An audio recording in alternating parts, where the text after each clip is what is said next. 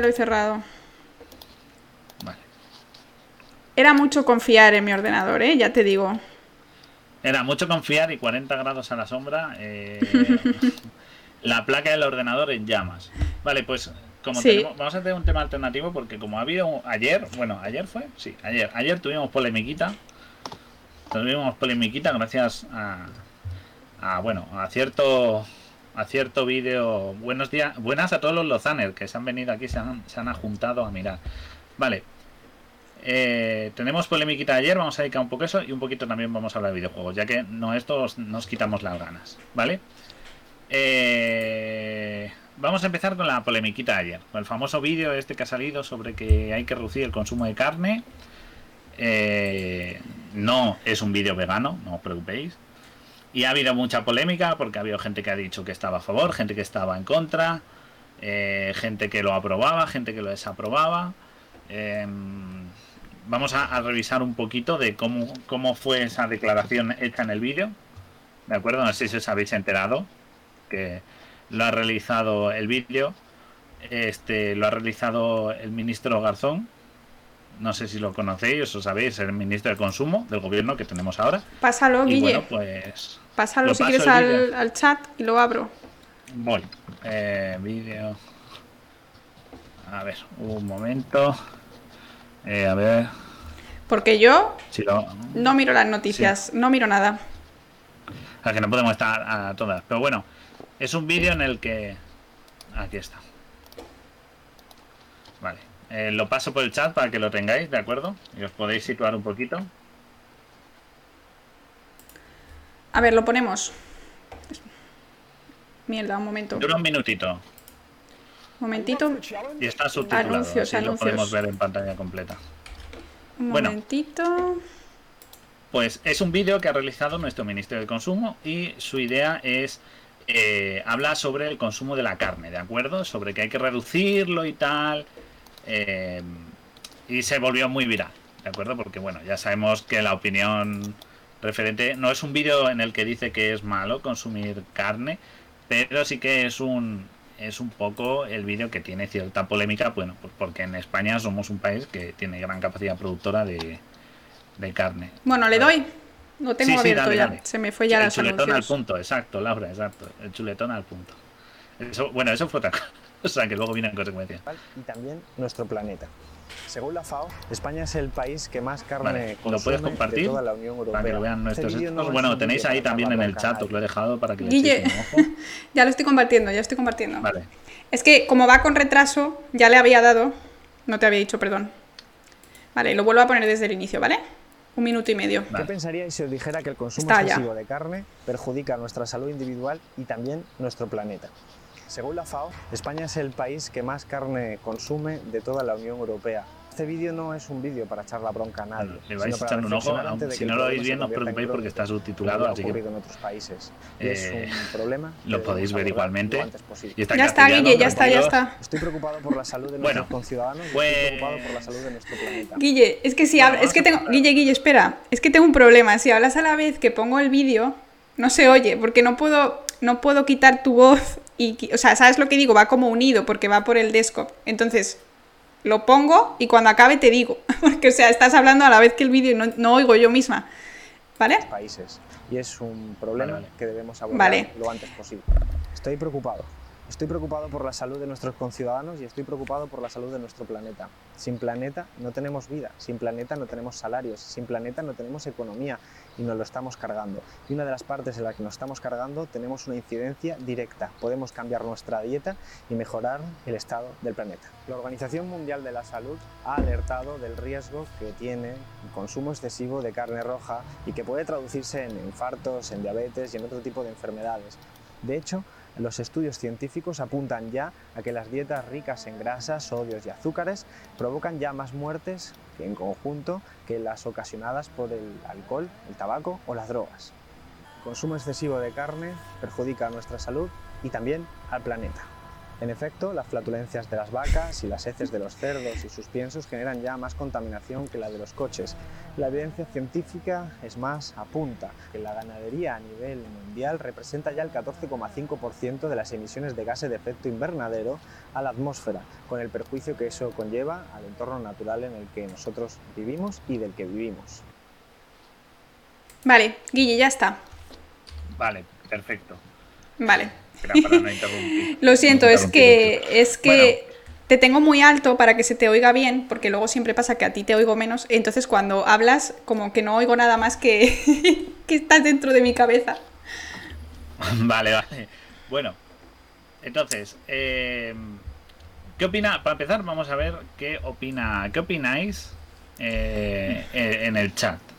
A ver, ¿Cuál es la opinión del vídeo? ¿Creéis que tiene razón, que no tiene, no tiene puñetera Uh, idea, qué está más horror. perdido? Vamos. Queremos ahí la opinión vuestra en el chat. Darnos. ¿Creéis que comemos demasiado carne? ¿Creéis que nos sobra? ¿Creéis que es un error? Eh, dice que, a ¿Cómo ver, ves? comemos demasiada, Fon dice, comemos demasiada carne, eso es así, pero vamos, yo seguiré comiendo carne y bastante.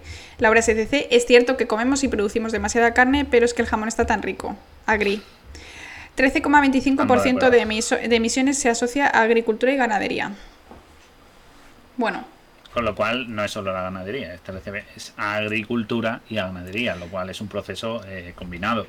a ¿de ver, acuerdo? entonces, ¿cuál es la- el problema con esto? Porque tampoco creo que haya dicho que todos nos volvamos veganos, simplemente reducir un poco el consumo de carne, ¿no?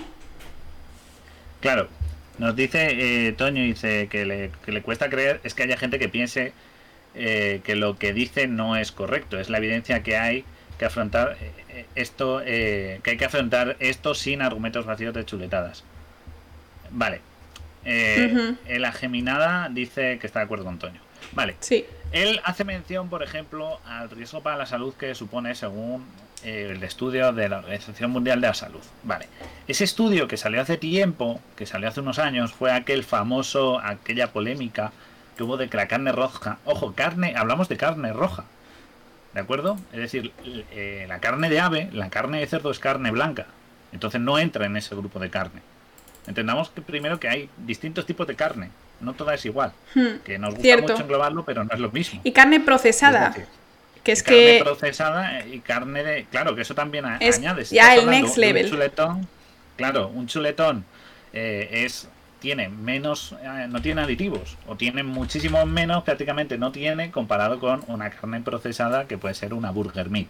¿Vale? Pero esos estudios, que eran 18, se realizaron hablando de que la carne roja era cancerígena y era mm, productora de carne de colon.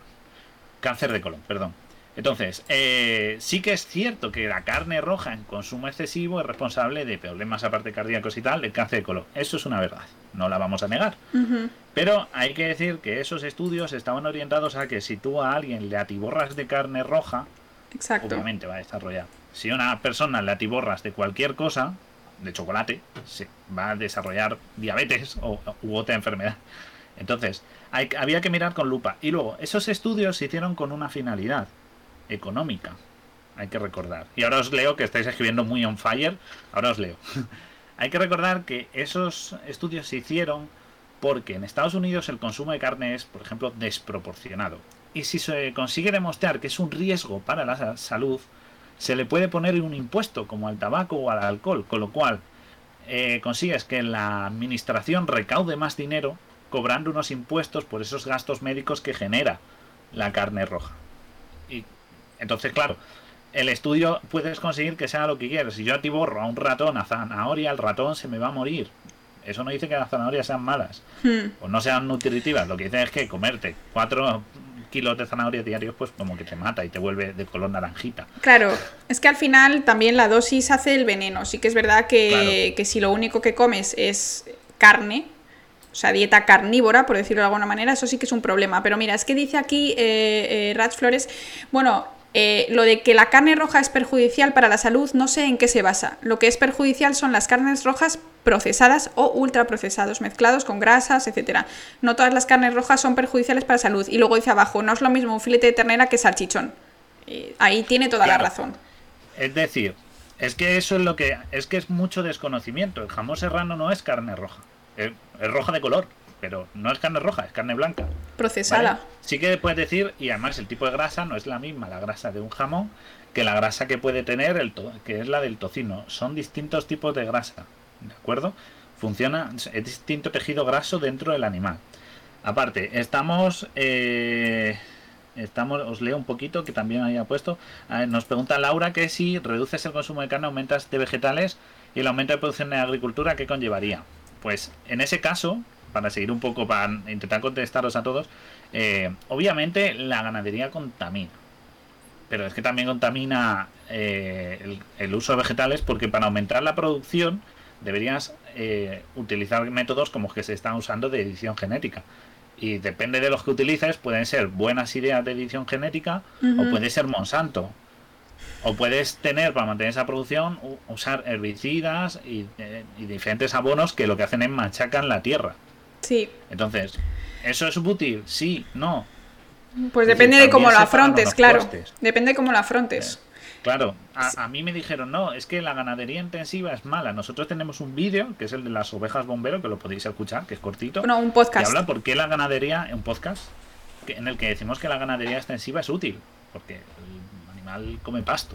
Y Sí. lo tienes viviendo más tranquilo, tal. Vale, la intensiva estabulas mucho, pero uno, aumenta la producción, Y dos, bajas el coste, Y utilizas menos espacio también. utilizan menos espacio y además eh, sí, es verdad que a nivel de derechos animales pues peor, pero consigues un precio asequible para toda la población. Es decir, que la gente pueda adquirir un filete, no se le vaya de las manos de precio.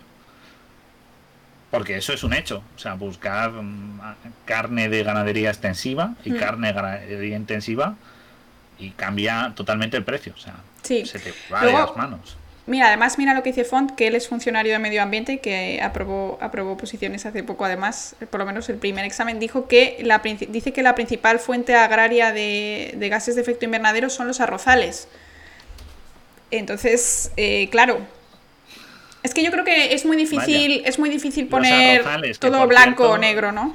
Claro, y por cierto, los arrozales, que es base en la alimentación de los países más superpoblados del, del mundo. Exacto, Vaya, exacto. vaya.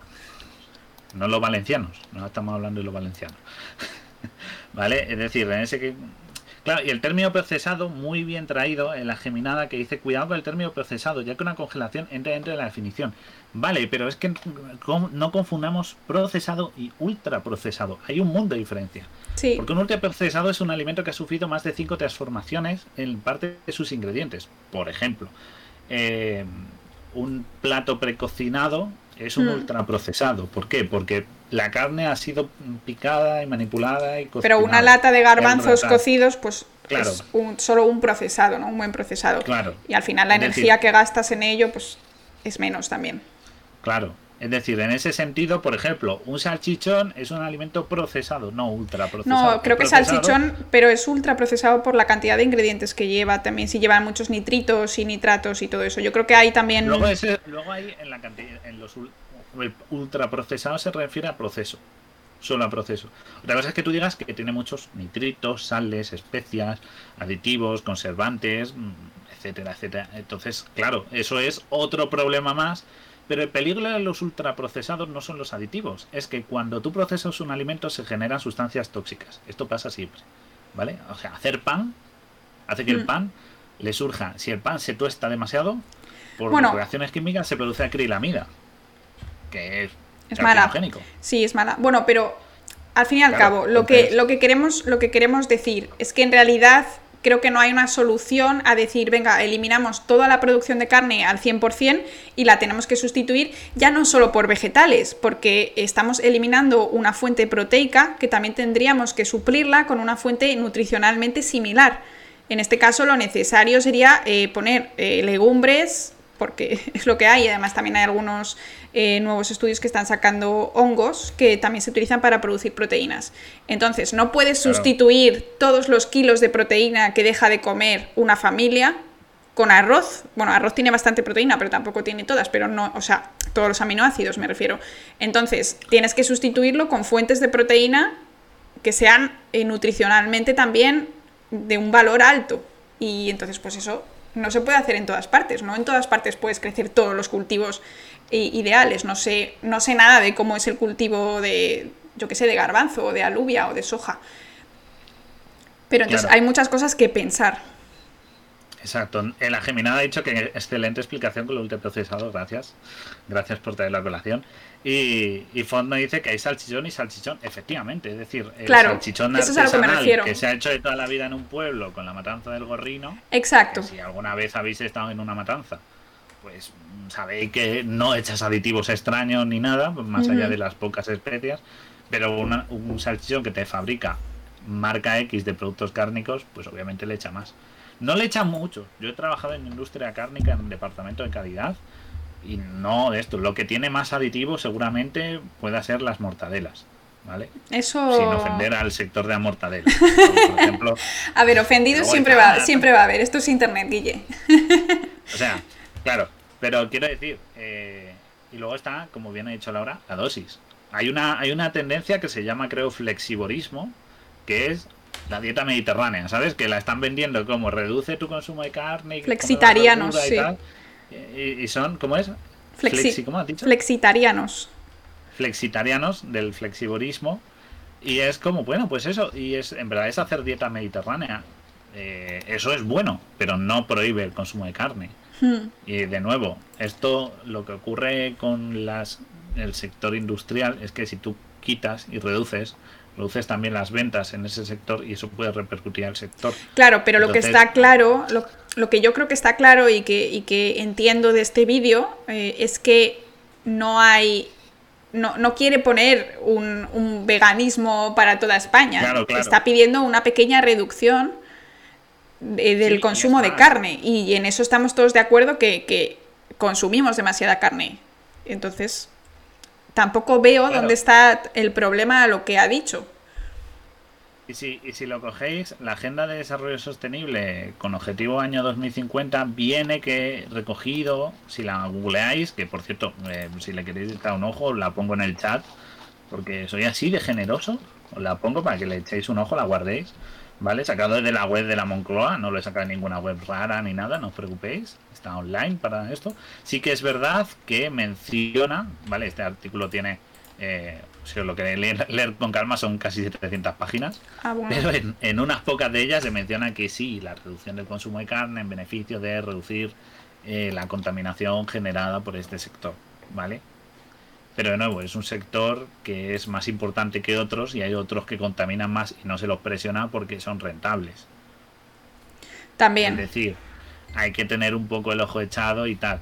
Lo que pasa sí que es verdad que este discurso ha dolido, o ha, dolido, ha tenido, ha levantado... Porque somos muy carnívoros en España también. Claro, aquí somos... Todo lo que sea... En España, la realidad, esto hay que decirlo, todo lo que sea eh, que pueda ser del lobby vegetariano o vegano, eso ya, ya produce una especie de, sentirse autoatacado. Yo como carne, pero sí que estoy de acuerdo en que, en que hay que reducirla al máximo posible. Y, si quieres ser vegano o vegetariano, pues mejor, ¿no? Porque pues así hay gente que, claro. que ayuda más en ese sentido. En ese sentido, claro, es que en el momento que tú dices, ah, es que no sé qué, la carne, ya, oh, es vegano. Y es como, no, bueno, lo que digo es que no comas todos los días mm, ternera no comas todos los días fritos. nadie te pone el grito en el cielo porque le digas, oye, hay que reducir el consumo de alimentos procesados. Algo que se lleva diciendo por ciertos años y nadie salta ni nada. Ahora dices, oye, hay que reducir el consumo de carne. Es que nos quieren volver veganos, esto sí, es muy cuñado. Eso es muy cuñado, eso es muy, muy español y yo creo que ya deberíamos, deberíamos pasar de eso, ¿no? A todos, a todos, bueno, no a todos, ¿no? Al que le guste la carne, pues muy bien, pero yo creo que una, una decisión informada de reducir el consumo creo que estaría bien para todos, para sin acabar, ¿no? Con la, con la ganadería española, que como hemos dicho, económicamente es muy importante para nosotros, pero pues reducirla está bien. Lo que pasa, eh, por cierto, buen apunte el de Toño que dice que las matanzas caseras están prohibidas por miles de motivos biosanitarios, por supuesto. Yo la que te digo, en la que estuve era pequeño, o sea, ya hace más de 20 años de cuando estuve, pero eh, las que estuve, pero las recuerdo. Y bueno, pues tenían sus cosas graciosas. Eh, ¡Qué horror! Como el reunir a la familia, no el matar al animal, pero sí el reunir a la familia, era como una celebración, o sea, no tenía ningún problema. Pero sí que es verdad que obviamente no se dan las condiciones eh, biosanitarias tan, tan estrictas y perfectas como las que se dan en, en los mataderos. Están mm. controlados, por cierto, por el Ministerio de Sanidad. Pero sí que es verdad que, que bueno, que sin, que sin querer entrar en política, es verdad que el vídeo transmite una idea, quizás demasiado extrema, también por otro lado. Eh, si no lo haces, pero quizás si no lo haces muy extremo, hay un problema y es que la gente se lo toma como, bueno, sí, solo, solo un poquito de mal. Entonces, como, como que yo veo que es muy difícil hacer el punto exacto en el que no te vayan a criticar mientras representes, pues como dice Laura, a un partido político, que al final es lo que es, es política, no, no creo que si eso lo dice otra persona, la gente hubiera reaccionado así. Claro, lo que dice eh, un ataque indiscriminado hacia el partido. Sí que es verdad, y por otro lado, ciertos datos que los queda, por ejemplo, lo de que produce cáncer y tal y tal, eh, es más bulo que noticia real. Sí que es verdad que lo que he dicho al principio, la carne te puede dar cáncer de colon y tú, todo lo que quieras, pero claro, si eres una persona como un estadounidense medio que, mm, que come hamburguesas, que cena chuletón, que no tiene una actividad física, la verdura la ve eh, por las fiestas y las Pascuas y ya está. Entonces, en ese sentido, claro, eh, sí, la carne es muy peligrosa. Pero es que allí, por ejemplo, no se consume tanto otras carnes. Ahí el vacuno es lo principal en Estados hmm. Unidos. Por poner un ejemplo. Entonces, sí, también, y, por ejemplo, no distingue carnes. O no explica, oye, pues podéis comer conejo. Es lo que digo, pavo, eh, pollo, cerdo, todo eso es carne blanca. Podéis comer hasta que os salga por las orejas. No lo dice. Bueno, hasta que os haga por las orejas, no. Al fin y al cabo es siempre encontrar ese, ese balance, ¿no? De... En, ese sentido de que podéis comerla con un poco más de menos preocupación de que se os cause cáncer. Entonces, sí que es verdad que está, no está muy perfeccionada la información del mensaje, no está totalmente bien cotejada y por otro lado, pues transmite una idea de atacar a tus principios alimentarios. Y como dice Toño, el, tu cuñado te dice, esto es, a mí me van a prohibir lo que como. Bueno, pues... Sí, pero eso pasa con todo, ¿no? Eso pasa con todo. Es decir, eh, ah, permiten la ley... Bienvenido nuevo. La gente, por ejemplo, eh, permiten la, la eutanasia. Bueno, ¿alguien te está obligando a morir? porque a ti nadie te está obligando a morir, simplemente estamos ampliando derechos a los demás. Entonces, siempre que hay este tipo de cosas, la gente se lo toma como un ataque personal. Al fin y al cabo, no pueden hacer nada sin que la mitad de la población se vaya a molestar, porque estamos así, estamos divididos y, no, no parece que esté permitido estar de acuerdo con unos en unas cosas y con otros en otra. Eso al parecer está prohibido, es completamente ilegal. Bueno, sigo el chat para que no se me vaya. Eh, Toño nos dice que ha visto cosas alucinantes y siendo gallego, pues, pues sí, la verdad es que me lo imagino, me lo imagino, sobre todo eso, muy en pequeñas localidades. Por otro lado, eh, Omnigoth se nos va, pero bueno, no te preocupes. El camarote de Darwin nos buscas los podcasts, que hay un montón, te van a gustar, hacemos nos Vemos. Y si no, esto lo resubiremos. Así que, ya sabes, eres bienvenido aquí, esta es tu segunda casa. Eh, en la geminada dice lo de la carne sintética, preguntar en serio, ¿se puede hacer? ¿Es viable? Bueno, pues Laura, esto. Vamos a ver, pues. Eh, la impresión 3D, buena es que, impresión 3D. Es que este tema, Guille, se lo ha sacado de la manga, ¿eh? Ya os digo que yo estoy aquí un poco también como vosotros, participando en el chat. el tema de la carne eh, de impresión, hubo noticia hace poco, ¿verdad? Sí, de, no, no solo carne, era imprimir cualquier alimento, ¿vale? Eh, aunque también es verdad que si tú consigues un, un, reservorio de células madre que se diferencia en tejido muscular y lo haces que se multiplique masivamente hasta conseguir suficiente para un filete, pues sí, podrías, se puede hacer, es viable. Lo que pasa es que cuánto cuesta ese filete. Ahora mucho.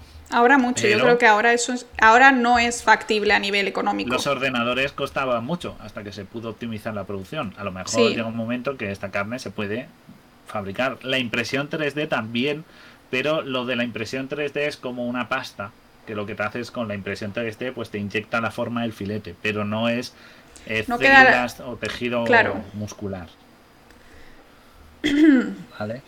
Nos dice Laura que, claro, que además en Estados Unidos el problema está en que es mucho más barato comer en el McDonald's que comprarte verduras frescas. Pues fíjate, una cosa curiosa del McDonald's es que el precio del Big Mac es un indicador mundial de cómo está la economía de cada país. porque es como un reflejo de un, producto que está muy estandarizado y es común, cuál es el precio. Yo tenía... Entonces se utilizaba para calcularlo. Mi amiga María, colombiana, me decía que, que la gente rica en Colombia iba al McDonald's. Eran los únicos que podían ir porque eran los únicos que se lo podían como permitir, por decirlo de alguna manera. Entonces era como una cosa especial de celebración y la mayoría pues no, no, lo hacían. No sé si sigue así a día de hoy o si me lo contó como una cosa de algo que solía ocurrir. Claro, es que es que es que es muy importante eso también, los precios de lo esto, el McDonald's es que es barato. O sea, pensadlo, ¿cuántos de vosotros, bueno, si hay alguien que no sea de España, pero aquí en España está la oferta de hamburguesas de un euro. O sea. Ya. Ya sabes que lleva eso, es que claro. Tienes que incluir la mano de obra. Hmm. Entonces, o se produce una cantidad absurda para que baje el coste. Sí. O hacer recortes en la calidad del producto. ¿Vale? No ataco a McDonald's, quiero decir, también lo tenía Burger King y lo tienen muchas cadenas de esto que son 1, 2, 3 euros nuestro combo, nuestro producto, llévate esto, prueba esto, ¿vale? Lo digo no solo por McDonald's de nuevo, ir una vez a McDonald's o dos no va a matar.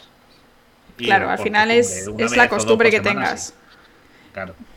No os quitéis de pillaros una pizza. Toño tiene un punto aquí curioso que yo quería comentar. Dice que si tus principios alimentarios son una mierda, hay que empezar a pensar en ello. Yo creo que aquí hay que hablar muchísimo de educación. Eh, educación científica. O sea, tenemos una.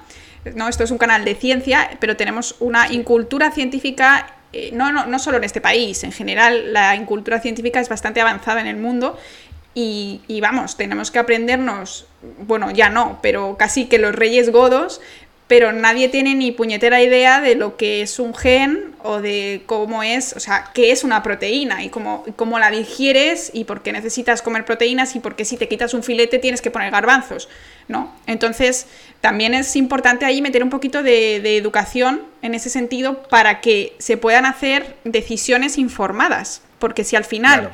Te, te, dice este señor al que tú odias porque ha dicho que cualquier otra cosa que, con la que no estabas de acuerdo eh, que tienes que dejar de comer carne, da igual lo que te diga y, lo que, y los estudios que te muestre, porque como tú no tienes la base como para tomar la decisión por ti mismo y creerle o no, entonces ahí hay un problema. Claro.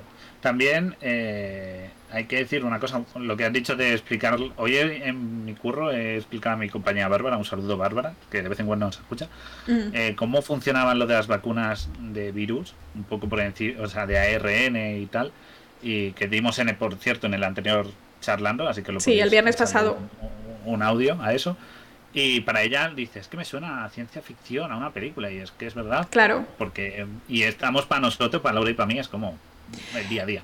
Claro, exactamente. O sea, para nosotros, que somos biólogos, biotecnólogos, bioquímicos, el, el, hecho de que alguien meta una molécula de ARN en el cuerpo de cualquier persona, pues tampoco, bueno, pues sí, pues interesante, pero no no entendemos cómo es posible que haya tanta locura con las conspiraciones. Pero claro, si, nadie pone como base eso en la educación, que la biología sea obligatoria hasta pues, los 16, que creo que es la obligación de estudiar, pues bueno, pues entonces ahí tenemos un problema. Y con la nutrición pues pasa exactamente lo mismo. Nadie te enseña a hacer la declaración de la renta, nadie te enseña a alimentarte, nadie te enseña cuál es el deporte realmente bueno para tu salud.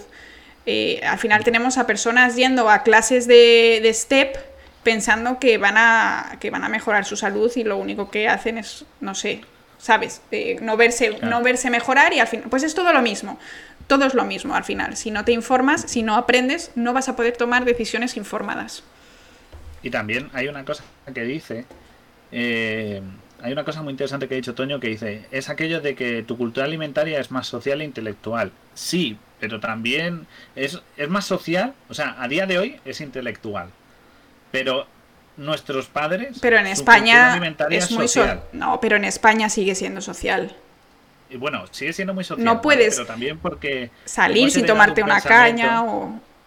Claro, pero aparte que te digo, y en España tenemos la suerte que somos uno de los países con mejor dieta de todo el planeta. O sea, algo, algo haremos bien si somos el segundo país más longevo del mundo detrás de Japón.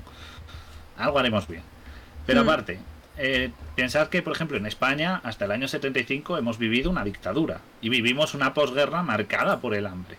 Entonces, y una dictadura que hasta prácticamente su final mantuvo a mucha gente en condiciones de, no de pobreza, pero una clase obrera muy económicamente eh, apurada.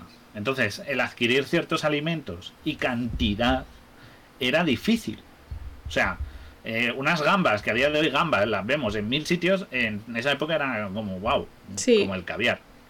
Y es un producto que, entonces, en ese sentido, cuando la sociedad española evolucionó y adquirió post, dictadura una mejor economía y ha podido ir adquiriendo más alimentación, se ha creado esa cultura de come mucho, sobre todo alimentos muy grasos y muy proteicos, de ahí tanta carne también aquí, por esa necesidad de hay que acumular, ¿sabes? Porque ahora podemos comer bien. Por ese miedo que arrastramos de una posguerra con hambre, una dictadura con una economía apretada y tal. Entonces también, en ese sentido, esa dieta eh, o esa manía de comer mucha tal viene más mm, social que, por ejemplo, intelectual. Claro, y luego, aparte, ¿no? Aparte de esto, eh, los que somos de la siguiente generación, no necesariamente nos alimentamos así, pero es que no puedes tener vida social si quieres eh, eh, comer. Es muy, es muy complicado comer fuera de casa sin comer carne. Es decir, yo, sabes que he vivido en Alemania, ¿no? allí la comida vegetariana está a la orden del día. En todos los restaurantes hay opciones vegetarianas reales veganas también, ¿eh? ¿eh? aquí el, bocadillo vegetal lleva bonito. O sea, es que es ridículo. Es que es ridículo. Es decir, que una persona, eh, un amigo mío mexicano, ¿no? Que, que, llevaba muchos años viviendo en Alemania, me dijo, me voy a España de vacaciones. Y cuando volvió me dijo, es que no podía pedirme ni el salmorejo porque me echaban jamón. es verdad, el salmorejo, eso no hay que echarle jamón como mucho, se pone en un cuenquito al lado el jamón, el huevo y lo que tú quieras echarte, pero nunca se echa antes. Eso es pecado. Lo digo aquí y lo declaro públicamente. A la gente que te, el salmorejo con las cosas hechas son unos sinvergüenza. Eso ya está. Lo he dicho y ahí se queda. Grabado está. Toño dice que, Toño dice que es, zoólogo y, y, que trabaja en conservación y que tampoco le creen cuando dice realidades. Y eso es, el día a día, ¿no? De, la gente que trabaja en ciencia o que, o que le gusta la ciencia y, se informa, ¿no? Que nadie te cree. Si existen terraplanistas. o sea, pero sí que es verdad que, por ejemplo, eh, eh, ahora, ahora, ahora, leo que habéis escrito cosas. Pero otra cosa que, por ejemplo, me ha hecho gracia y es que la media de consumo de carne en España está en torno a la europea no somos tan carnívoros como nos imaginamos. Sin embargo, en Alemania. En Alemania eh, alucinas. ha ido evolucionando, pero el consumo de carne es masivo. Sí, sí, sí. Hay mucha gente, sí que es verdad. países que viven de eso. Hay mucha gente que es eh, vegetariana y vegana en Alemania, pero es que los que comen carne, Guille, comen solo carne. Solo comen carne. O sea, de hecho, hay una ensalada que se llama. No, que se llama Wurst, Wurstsalat. Wurst significa eh, salchicha, pero que es una especie de. como una mortadela, ¿vale? Que la han pasado por una máquina de hacer de hacer espaguetis y queda como, o sea, no la he probado. Os digo, he vivido seis años, casi siete años en Alemania, no he probado Wurstsalat, porque me, da verdadero asco mirarla. Y esto es lo que ellos comen como ensalada. Es decir, ellos, la mayoría dice, voy a comer ensalada y comen eso. Y de beber albóndigas. es ese rollo. Entonces, por ejemplo, eso, no tenemos un consumo tan alto, de, tan alto ¿vale? Estamos, pues, estamos en la media europea, pero no es somos los peores, quiero decir. No, no quiere decir que no tengamos que bajar, pero... Y, por ejemplo, tampoco se menciona la explotación de los de las reservas de pesca. Eso sí que es un problema que estamos teniendo muy grave. Sí. Y aunque no contamine tanto, porque ellos, los peces crecen en la naturaleza, eh, está siendo muy preocupante como se están empezando a ver afectados. Y vamos a leeros un poquito, a ver. Que en la geminada el otro día te, le dijeron, porque ellos son vegetales, tienes el de pollo y el de atún. Buena bola esa, muy buena, buena bola, esa está genial. Madre mía, dice, esa carta quién la hace que se lo haga mirar. El, del bocadillo vegetal. Pues, pues oye, yo lo del pollo sí que lo he visto en algún sitio, ¿eh? El, no sé qué vegetal y poner y con pollo y tú. Vegetal con pollo. es que yo creo que, en España vegetal es que lleva lechuga, con bocadillo con lechuga, ya está. Sí, como que es como de lechuga, algo y mayonesa y bueno, y yo le meto pollo. Eh, salir sin comer, salir a comer sin carne raro en Albacete, nos dice Laura. Pues sí, no me, es, que, es, normal, es que allí no me sorprende. Y en Segovia igual, nos dice Fon, o sea que Bueno, pues nada, un día, un día hacemos un asado en el camarote. Queda, hacemos Sí. una quedada No, como se hombre, pueda. y Nos vamos a un asador, ¿no? Pero por La ejemplo, se dejan de cerdo, dice Tony. es que ya no, Guille, ya no solo, ya no solo eso, de no poder comer carne, que, que es el tema de hoy, pero es que en general comer algo que sea sano es imposible. Es imposible. O sea, eh, te pides una botellita de agua y le dices que te ponga tres lechuguitas, porque además sabes que el filete que te va a dar va a estar frito y refrito en un aceite de cinco días. O sea, entonces, Sí, es lo que digo. Nos encanta salir, pero si realmente quieres eh, intentar comer de manera más ecológica y más sana, no es posible. Entonces, a lo mejor, más que a nivel individual, porque en casa, yo creo que en casa no se come tan mal a nivel pues de, ¿no? de tanto producto y demás. Se cocina bastante en España comparado, como digo, por lo menos en mi experiencia con Alemania, que allí para comer se iban siempre a, a comprarse cosas fritas y, y demás. Entonces, lo del tupper no se lleva. Entonces, yo creo que también se puede poner un poquito de énfasis en el tipo de comida que puedes encontrar en, en restauración, que eso es muy importante. Por lo menos Sí. que haya opciones, que haya opciones veganas, vegetarianas y sanas. Sobre todo en la, en la restauración como, como su versión más amplia, ¿no? Los, los Sí. restaurantes. Porque si tú vas a un asador, pues pedirle una opción vegana es que decir, es que chico, tú eres tonto. No, si vas a un asador de carne ya sabes a lo que vas, ¿no? O- pero sí que es verdad que, por ejemplo, si vas a un sitio de hamburguesas, ¿por qué no puede haber una vegana? Que es algo que lo suele haber, que, lo- que cada Pero, vez claro, más, en ese sentido, cada vez sí más, es verdad, pero Claro, en, en un asador no, ¿sabes? O por ejemplo vas a... eh, por ejemplo, hay sushi que es vegano y es totalmente plausible. Que por cierto, no saquéis las hachas, tranquilos. Toño es, es vegetariano, lo acaba de confesar. y, Se veía y venir. y tranquilidad, tranquilidad. pero le queremos igual, ¿eh? Aquí todo el mundo es bienvenido. Sí, sí. Aquí, cada- si la cosa de ser vegetariano es que eh, cada uno haga lo que quiera. Mientras no dañes al resto, es como otras tantas cosas. Si a ti te gusta y eres feliz así, perfecto. Yo me gusta la carne y no por ello esto te tengo que obligar. No vas a obligar a nadie a comer ningún, ningún filete de carne, Guille, tranquilo. Una parrilla de verduras, buah, es que eso Sí. lo que dice yo brócoli, el brócoli es la mejor verdura del mundo. O sea, me encanta. Salteada, eh, la puedes hacer un poquito eh, con harina así en la sartén, la puedes hacer salteada como quieras, como quieras. A la parrilla si quieres incluso, o, o simplemente hervida, es maravilloso. Maravilloso. Pero bueno, Pero yo creo que... me- Dime, dime. No, tú, tú. Ibas tú primero, ¿eh? Yo respeto No, yo estaba volviendo, estaba volviendo al tema, al tema de, de del- la gente que está discutiendo, ¿no? Al respecto. O sea, no vamos a poder eliminar el- la producción de carne en España a corto ni a medio No, plazo. Eso no es, no es viable. El- es, es así. elimina- es que no es viable, eliminarlo no es viable, porque también hay que pensar que de los animales que se sacrifican para carne, muchas otras cosas llamadas subproductos no se tiran, se reutilizan, Hmm. se utilizan para otras cosas. Entonces, Pero bueno, oh, en paquetitos con queso de tetilla. Ojo esa receta, eh, la quiero. la qué rico, Por favor, qué rico. madre mía. Si lo sé, la hago más tarde el programa y enganchamos con la cena. Pero lo- me, me acuerdo de que vino, en mi empresa vino una persona de India y era vegano, ¿vale? Yo le llevé a un restaurante vegano, he ido un- otro par de veces, me gusta mucho, porque cocinan bastante, bastante bien y saben cómo buscar las alternativas a ciertos platos. Tienen vegetariano y vegano puro, ¿vale? Pues luego está eso de que puedes comer queso, ¿no? Y él le dije, eh, nunca, él nunca había probado el jamón, obviamente. Le dije, Claro. ¿no te llama la atención el sabor? Digo, ya no el hecho de comer carne, sino el sabor de ciertas cosas no te llama. Y él decía que no, que no le, no le picaba la atención como, como a qué sabe eso, ¿sabes? Me acuerdo además que era como Navidad. Pero es y que la pregunta- dulces de España y todos los dulces de España de Navidad tienen huevo. Entonces no se pudo llevar nada. Claro. Pero la pregunta es la siguiente, Guille. ¿Tú querrías probar, por ejemplo, carne de perro? ¿Te interesaría el sabor? Probarla. Pues yo hay carne que sí he pensado que me gustaría probarla, ¿eh? De perro no, ¿eh? Que está Tyson por ahí y va y te, te muerde. ¿eh? No sé, es como curiosidad, o sea, mm, no sé, como curiosidad, ¿vale? No digo que me guste Vale, comer perro, pero si te pusieran cocodrilo, yo Dicen, dicen que sabe a pollo. Dicen que sabe un poquito a pollo. Pero no lo sé, Sí, yo no lo he probado. Esto siempre se dice. Eh, Y el humano también sabe a pollo. A cerdo más bien.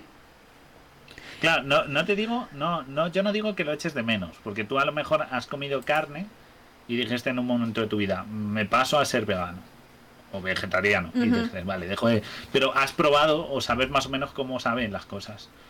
Pero alguien que, que siempre ha llevado una dieta vegetariana, como era este caso, no Pero- sé, la curiosidad.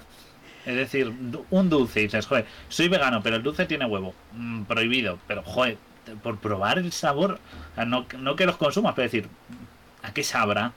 Pero Esa- fue esa vegano intriga- siempre. Pero bueno, el huevo es que no creo que dé un sabor extra a los dulces, es simplemente por el No, no, claro, pero por ejemplo. por la sé, proteína. Claro, o por, por su capacidad para ligar, ¿no? Para como como para eh, como pegamento, ¿no? Ligar. El Para unir, sí. Para unir, pero pero pero bueno, que es es decir, hostia, lo he probado. O sea, por ejemplo, mm, Toño, tú que eres vegetariano, si a ti te dijeran carne de cocodrilo, dices, yo soy vegano, pero hostia, es carne de cocodrilo y solo puedes probarlo una vez. No dirías, venga, una pinchadita. Solo hay Yo no. tenedorcito ahí. el- Yo de cocodrilo creo que no. Por el sabor. O, o algún animal que tú dijeras. Pero a ver, mm, es que depende de la situación, porque si estás, Claro. si estás hambriento, muriéndote de hambre de tres días sin comer, eso es otra cosa. Pero si tú acabas de comer, a lo mejor pues no te llama tanto. Yo la verdad es que no tengo ninguna curiosidad tampoco por comer cosas Si raras. estás ham- hambriento, te come, vamos, hasta la piel del, del caimán. Pero, pero no sé. No de- ni de cocodrilo. ¿Y a ti el feto humano te daría curiosidad? La carne humana siempre he pensado que a qué puede saber. Feto pero no. he leído sobre canibalismo, no porque yo vaya a ser caníbal, pero he leído que porque es, es difícil llevar que existan caníbales o da problemas porque eh, se, se producen enfermedades muy parecidas a las de las vacas lola, locas. Lolas no, vacas locas. Priónicas. Por- Podemos por hablar, priones. podemos hablar de enfermedades priónicas. Claro, eso apúntalo, apúntalo en el... Bueno, puedo hablar, podemos hablarlo ahora, ¿eh? También. O ahora también. Eh, hablaban, por ejemplo, del, creo que se llama Kuru, que era uno de los principales problemas por la que una dieta caníbal no es posible. ¿Vale? Entonces, bueno. Otra cosa es que se coman a alguien espontáneamente o esporádicamente, pero la dieta sea otra. Eso no, pero un consumo constante de carne humana tiene efectos negativos. O sea, no es sostenible, aunque pudieras comprarla. ¿Vale? Eh, Es muy curioso el tema de las, de las enfermedades priónicas. He abierto aquí cositas. Podemos hablar de ellas ahora en un Vale, rato. vale. Lee comentarios Perfecto. si quieres. Muchas ganas de carne de impala, dice Font. Y, co- y cocodrilo comería. Y carne de perro. Bueno, pues, pues cuando quieras ¡Qué horror! exploración y nos comemos Madre mía. que se nos cruce por el camino. No, por Dios. Pero di que Toño dice algo muy cierto y es que si hay impedimentos éticos ya desaparece de las opciones. Claro. Claro. O sea, es como lo de comer gato. El comer gato Ujú. dice, pues a lo mejor se puede comer. Pero tampoco, porque los que son carnívoros pasa lo mismo. No es recomendable comer carne de carnívoro. Pero yo qué sé, imagínate mm, una un animal que tengas de mascota. Periquitos. Bueno, ya, yo creo que este, este tema ya no me, no me apetece hablar de ello, la claro, verdad. el impedimento ese sí que es verdad. Ni la eh, que a él, nos, Toño dice que a Cana le gusta, un impedimento ético lo impide. No soy especista. Está, está bien, está bien. Es, es curiosidad, ¿eh? Yo quiero, o sea, es que para empatizar más y entender más, es una, son preguntas que siempre surgen. ¿no? Hombre, entiendo que sí, no es Eh, uno, no es Los ninguno. insectos, nos dice Font. Eso lo Yo, los insectos, es curioso el tema de los insectos. Podemos hablar de ello ahora. Mira, eh, justo estuve leyendo hace poco que lo que hacen con los insectos es que hacen una especie de harina, o sea, los secan bueno, Sí. lo- y hacen de harina de esa. Sí, hari- a- a- era harina de, de escarabajo molitor. ¿Y qué Y tal? era para hacer barritas proteicas tipo las típicas de gimnasio, estas con Sí. prote y con cereales. Sí, Y tenía harina, la base era harina de molitor. Y era, no lo, no lo, o sea, a mí porque me dijeron, pero porque era un concurso de sabía nada. alimentaria y decían, eh, nuestra clave de ingrediente especial es este. Y dije, vale, pero no sabía nada, porque entre que tenía miel, mm, frutos secos y, no, y tal. Es que es curioso porque decían, hace unos años decían que lo que es la producción de, de insectos era el futuro, es lo que iba a salvar al, al Sí. mundo, ¿no? De todo, de toda esta ganadería intensiva, etcétera, etcétera, pero tampoco ha salido mucho, o sea, En, el- en Europa se ha legislado, ya hay legislación que hace que sea legal eh, su consumo. Sí. ¿vale? Y su Sí, sí. comercialización. que Yo no tenía un compañero de trabajo que se pedía unos grillos en una bolsa, no sé. Lo pasé un poco mal, la verdad. cosa es que, a mí me da mucho miedo. a comernos el bicho. Porque las patas y Sí, y- pero bueno, la harina al fin y al cabo, Pero la harina. ya. Si son galletas, si fueran galletas, tipo María, y yo te Sí. ahora la receta tiene harina de saltamonte. No sé, es que aquí, Guille, aquí hay unas cucarachas voladoras gigantes, así. Pues mira- cuánta harina se puede sacar de cada una. Claro, aportan proteínas, exacto. Sí, sí. Sí, aportan... comido hormigas y bueno, no saben a nada. Claro. Pero hay una cosa muy curiosa con el tema de cuando comparas alimentos hay que tener un poco de cuidado, ¿no? Porque decían que, bueno, no sé cuánto, ¿vale? De cantidad, pero que 100 gramos de harina tenían más proteína que 100 gramos de filete de vaca. Claro, porque la harina está seca, pero comerte 100 gramos, de hecho, cuando tú te comes un filete 100 son... gramos de harina.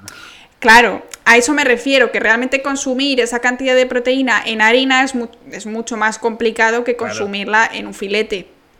Aunque, y además Claro, es que el filete, el peso no es seco, es el peso del filete. Es decir, que tienes mucha, mucha agua, por lo tanto puedes comer más. Entonces hay que tener un poquito de cuidado también con, con qué con qué comparas ¿no? las cosas, porque dices, sabes que tiene mucha más proteína que tal. Bueno, pero ¿cuánta Claro. puedes consumir y cómo puedes consumirla? También Claro, eso es importante. dices, ¿cuánta, ¿Cuánta harina? Claro, es que 100 gramos de harina y dice, ok, 100 gramos y 100 de filete, pero es que 100 gramos de harina da para hacer un buen bizcocho. o sea, tienes que echar tienes- 100 gramos, bueno, había que echar más, ¿no? Pero que, que es mucha harina, es que es mucha harina y a palo seco, que habría que pensarlo eso también. Estoy en O sea, habría Valencia. que- Estoy en Valencia que me preguntan. claro. Pero es que son gigantes, son marrones, marrones un poco rojizas, pero voladoras, voladoras, voladoras. Mira, yo con cadáveres eh, lidio, es decir, si yo me encuentro un bicho muerto, yo lo recojo. Eh, he recogido pollos muertos que han caído por, por el calor o porque no sabían volar, pero yo, cucarachas que vienen volando hacia mí, bueno, a mí se me acabó todo, toda mi hombría y todos los kilos que levanto en el gimnasio se me acabaron en cuanto vi- viene una... Bueno, he dicho Todos hombría, eso, eso ha sonado muy machista, pero me, entendéis. que- todos somos valientes hasta que la cucaracha echa a volar, ¿no? Y salimos por patas. Nos dice Toño que teníamos que ver los del tren en India. Eh, ¿Qué es eso? Es si nos lo una... explicas un poco, que no Sí. pillamos un poco ahí. Y culturalmente, si no nos dieran tanto asco, eso se podía aprovechar bien. También hay que decir una cosa: los bichos aguantan, o sea, los insectos, no bichos. Bichos, insectos bichitos. Aguantan muy bien, no puedes criar gran cantidad, no necesitan mucho espacio porque los grillos se cultivan en cajas de cartón con un poco de restos orgánicos vegetales y tienes caja de cartón y no necesitas tal y puedes tenerlos y no se te van a morir tanto. Mientras que una vaca necesita tal, tal. Y de nuevo, podrían. Los derechos animales, eso también es curioso. Al ser insectos, no los percibimos igual. Es decir, Ya, tú pero tener. ahí es complicado, ¿eh? caja, Ahí es muy claro, complicado, porque ahí ya entra en juego la capacidad de decir, ¿por qué yo soy el que elijo qué vida vale más? Claro. Ahí Ah, las cucarachas del tren en la India, no, por favor, no. Ah, no, no, no, no, no. Vale, Qué asco. países a los que no voy a ir, India, ya está. que vengan, pero ya no voy. Me, me niego, me niego, me niego. Pero sí, es lo que decís, al final es una nueva fuente proteica. Yo probé también eh, luego en una feria alimentaria, recuerdo, sal con tomate seco y chapulines, ¿vale? Que era como para aderezar y tal. Y trocito de chapulín. Y bueno, pues era raro, no sabía nada porque sabía sal y tomate seco y orégano, estaba muy rico. Y, y no me dio palo y se veían cachitos de chapulín, o sea, de saltamonte. Es que yo, es que yo tengo un trauma, Guille, con los saltamontes, todo lo que tiene así como patitas y eso, por eso también las, las cucarachas y demás. Cuando hicimos las prácticas de zoología en la universidad, Cierto. tuve, teníamos que mirar bichitos por la lupa y, y los saltamontes cuando los aumentas pues so- son bastante horribles, tienen las patas que tienen así como unos pinchos y entonces totalmente traumatizada para el resto de mi vida, traumatizada. Mira, a mí se me cruza una rata gigante y me da igual. Eh, vale, sí, me da un poco de miedo, pero es que no salto ni, ni me voy corriendo. barrio He visto una rata muerta en la puerta de un kebab. Qué horror. y me ha hecho pensarme cosas. Vale. Sí. ¿Ves? El kebab, pues otro ejemplo de comida eh, procesada de aquella manera. Pero si os coméis un kebab, no vais a morir, un duro. Pero bueno, Hmm. Fuera de España, el marisco da bastan- bastante asquete. Esto sí que es verdad, ¿eh? Sí que es verdad. esto es muy cierto. O sea, gambas, langostinos y tal, los ven con pinta. Bueno, y todo lo que Esto sea tiene ya fondo- concha, todo lo que sea mejillón, que aquí mejillón es como la orden del día, mm, bueno, insoportable percebes, para ellos. Tienen una pinta, cosas como las navajas y tal. Sí, y eso sí. podría ser tal. Y esto, y es verdad que el marisco de los artrópodos, de los insectos, no hay mucha separación filogenéticamente. Cierto. Pero bueno, Oh, se nos va Toño. Oh. venga, Toño, Bueno, nos vemos. míranos, mírate algún programa. Otro día que no hablemos de carne. Otro día que no hablemos. El próximo, el próximo hablamos de algo más esto. Venga, vamos a hablar No de vamos a hablar de proteínas priónicas, De que esto es interesante. Eso, eso, de priones. Hablemos Vamos de a las ver. vacas locas y de las causas. Sí. A ver, las proteínas priónicas son proteínas. Vamos a, vamos a buscar una foto de una proteína medio, cualquiera. Que son fotos muy bonitas siempre. Las vacas locas, además. Pongo- eh, Fíjate, fíjate que mi Google no me conoce tampoco muy bien. Pongo protein y me sale whey protein. Vale, también busco a veces eso, pero yo quiero otro tipo de protein.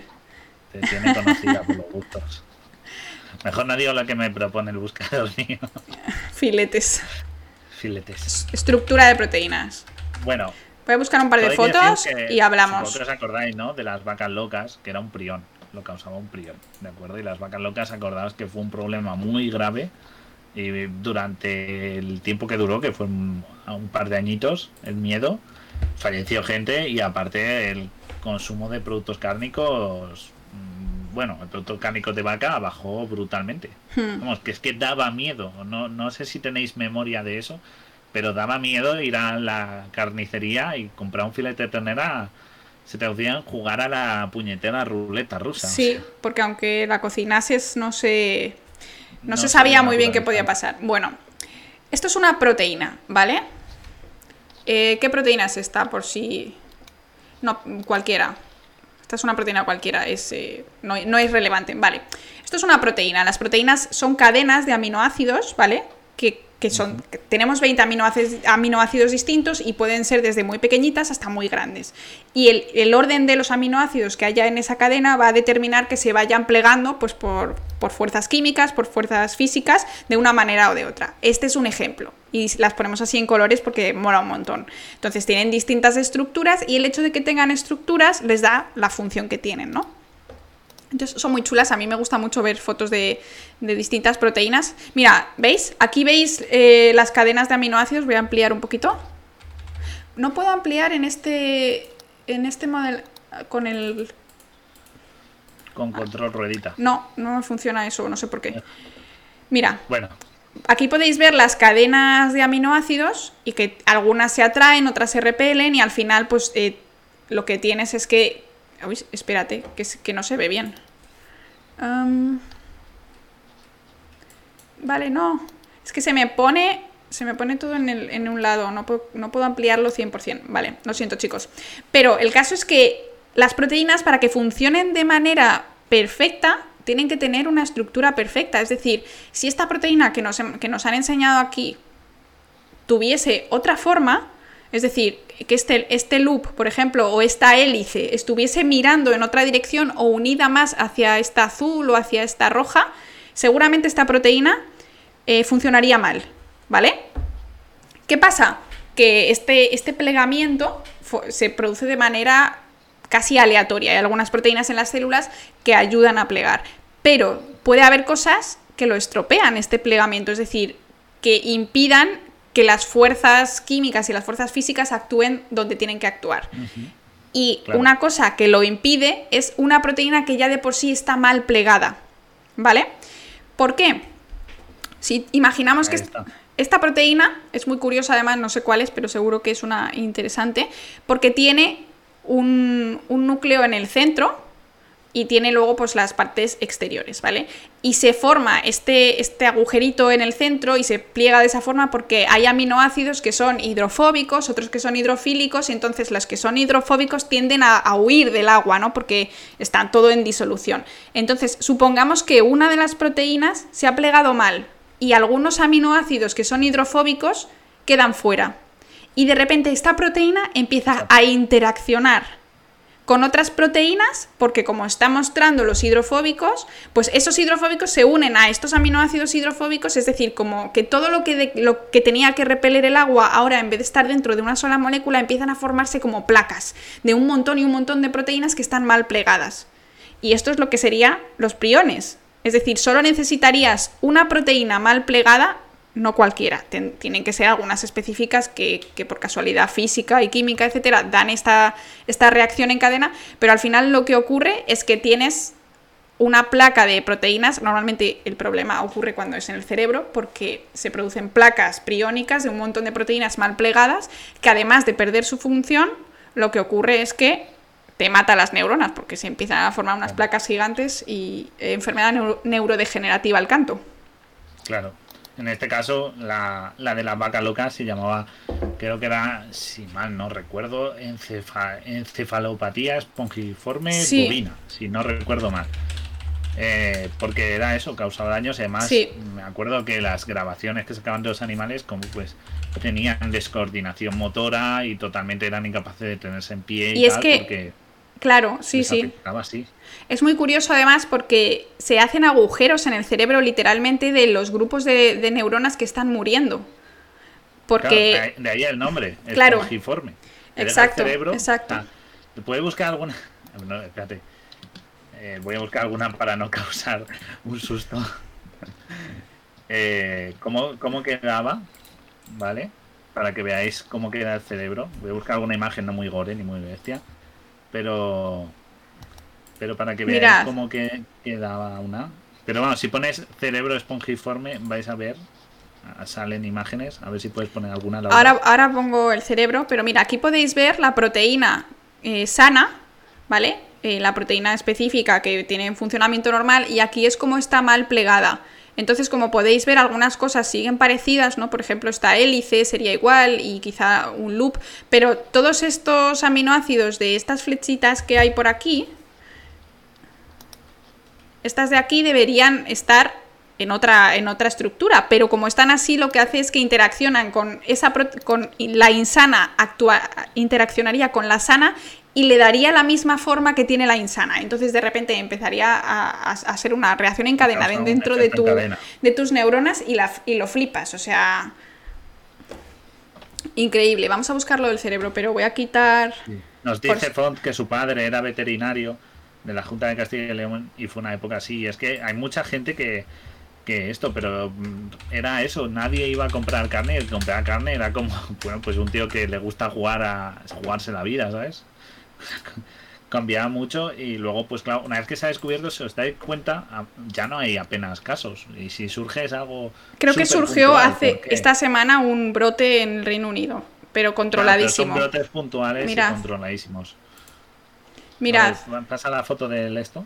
Este sería uno sano, el lado sano, y aquí sería, yo creo, eh, este lado, el izquierdo. Es que no sale el ratón, no puedo ponerlo. Pero el, cerebro izquierdo, pues se ve, se ve esa forma como más. con agujeritos, por decirlo de alguna manera. no son agujeros gigantes como bolas de billar, pero. Eh, son... No se queda como un queso gruyer el cerebro, tampoco es para mm. tanto. A nivel microscópico sí, pero pero a nivel de lo que podemos ver nosotros no. Sí. Muy curioso. A nivel microscópico lo que, lo que se ve es que, también hay, si quieres Laura te paso alguna imagen. Pero bueno, es eh, lo que se ve es, mm, digamos que tú cuando ves Un, corte, un corte de tejido, ¿vale? Em, te la pongo en Discord para que la enseñes, ¿vale? Ahí está. Lo que haces tú en un corte de tejido, ¿vale? Cuando tú ves el tejido, lo que se hace es un corte con microtomo, ¿vale? El microtomo es una cuchilla muy muy fina, lo que te hace es sacar una lámina muy muy fina para que tú la puedas ver al microscopio, ¿vale? Porque si haces un corte muy gordo de tejido, son muchas capas de célula y entonces al mirar al microscopio no puedes enfocar porque se superponen unos con otros y no ves un carajo. Entonces lo que tienes que hacer es casi un corte que sea una capa de una célula. ¿De acuerdo? El equipo este te permite hacerlo. ¿Qué pasa cuando lo ves en un corte de microtomo con esto? Bueno, pues que ves calvas, ves agujeros literalmente en el tejido. Que, ha- que en, en la imagen que os va a enseñar Laura se ve muy Pero grande. ¿dónde está, Guille? Ponla en el... Eh, en- Es que, ¿sabes? ah, No puedo ir al Discord porque quito... Entonces quito tu imagen y se ve el... Vale, el- vale, vale, vale. ¿Sabes lo que digo? vale, lo pongo en el chat para que lo veáis, perdona. O pónmelo si Ahí. quieres en el en WhatsApp el o algo. chat. Claro. Sí, sí, como además mi Afón nos dice que su padre iba dos o tres veces a las granjas y al llegar a casa la ropa a la basura. Era como ahora, plaga, era como la plaga de ahora, pero con veterinarios. Sí, sí, aparte, pero todo esto, de nuevo, es un ejemplo de, de una mala gestión de la seguridad alimentaria. Eso es un gran pecado que hemos tenido durante, y tenemos durante, a día de hoy todavía porque gracias a cosas como la trazabilidad y el seguimiento, los controles de calidad, que son muy importantes, la labor de los veterinarios y tal, pues todo esto se puede controlar y, y tener y hacer un seguimiento y hacer un seguimiento de en minutos saber dónde has distribuido cada producto con facilidad. Pero tenemos muy mal vicio en este país y en muchos de que como es comida no es tan peligroso, no hay que "Ah, es que es comida, no tal. Y sin embargo, eh, Pero es que-.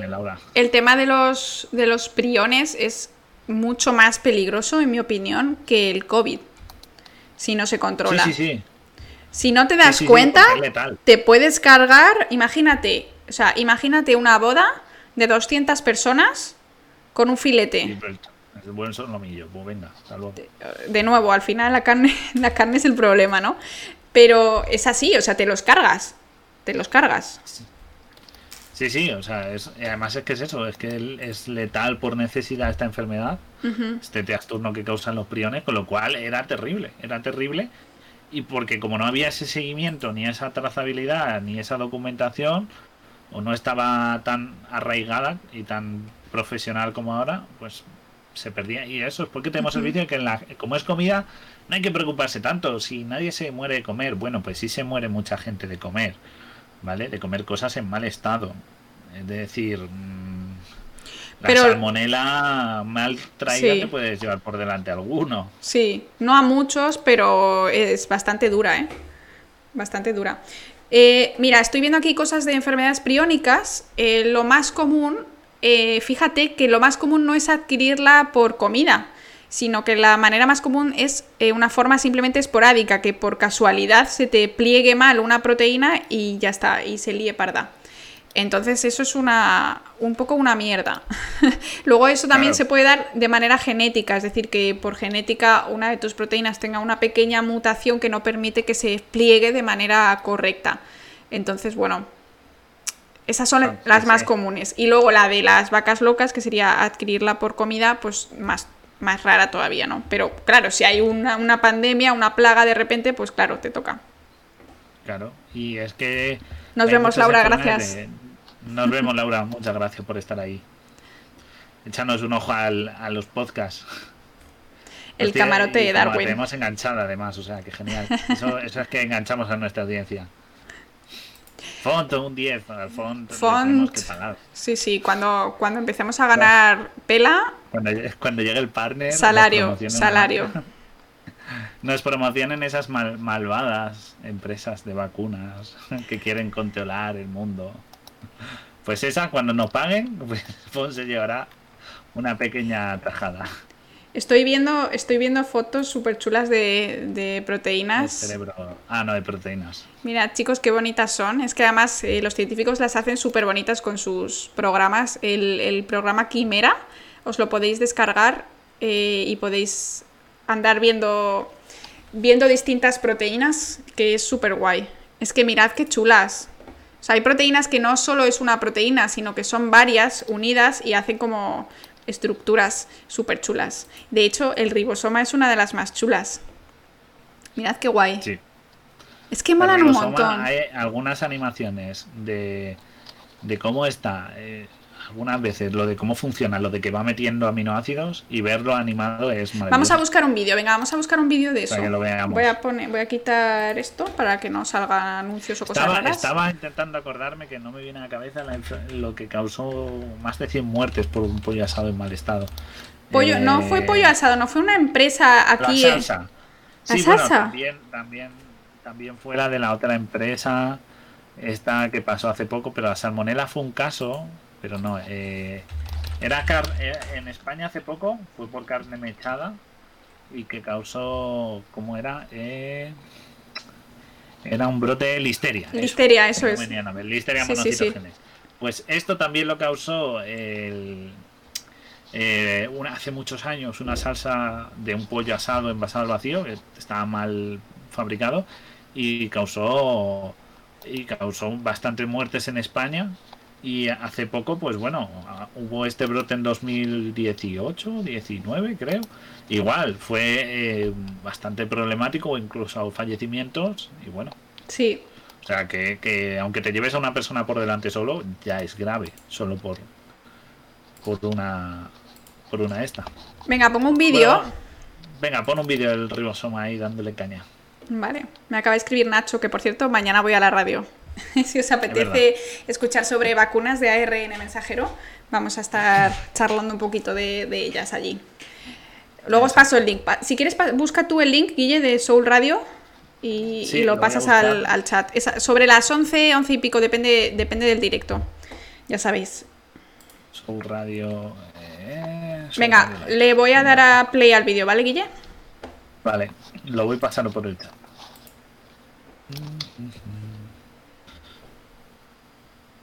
Here is a cell, the basic unit of all living tissue. A In most human cells, there is a structure called the nucleus. The nucleus contains the genome. In humans, the genome is split between 23 pairs of Vale. chromosomes. Voy pausando porque Sí, está en inglés. A ver si te escucha. Voy a ver si te escucha, pero lo resumen en, en podcast, ¿eh?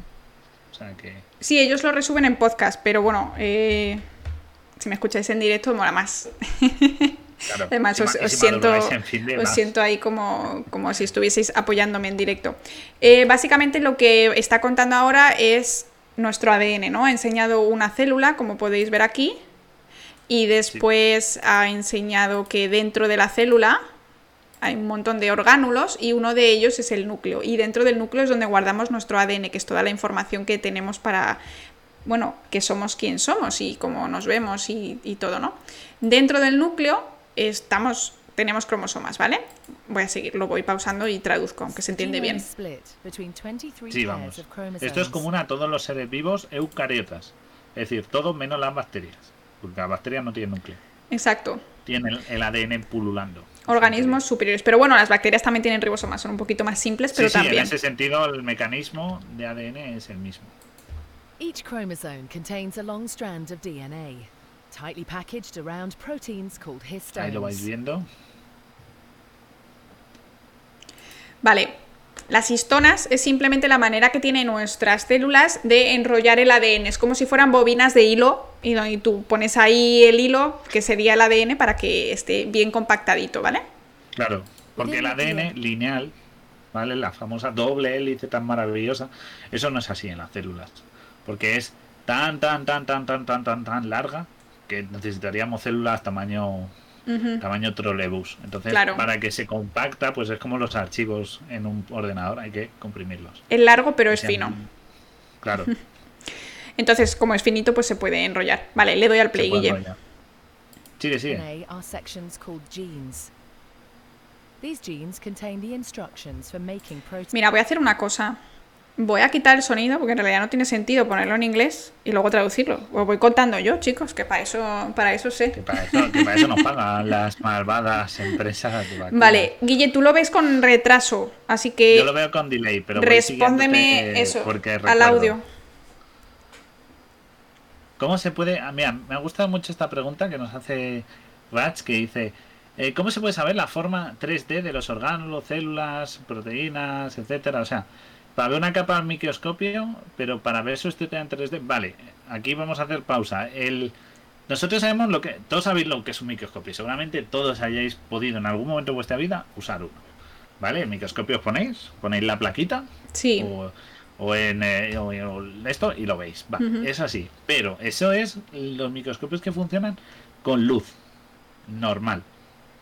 Pero es que incluso es también lo- eh, los que también funcionan con luz, si tú tienes una muestra real, rel- relativamente gordita, tú vas a Sí, bueno, enfocar, vas a enfocar, puedes enfocar un poquito más arriba o un poquito más abajo. Es decir, que tú en la misma muestra, imagínate que tienes una pelotita de fútbol, ¿no?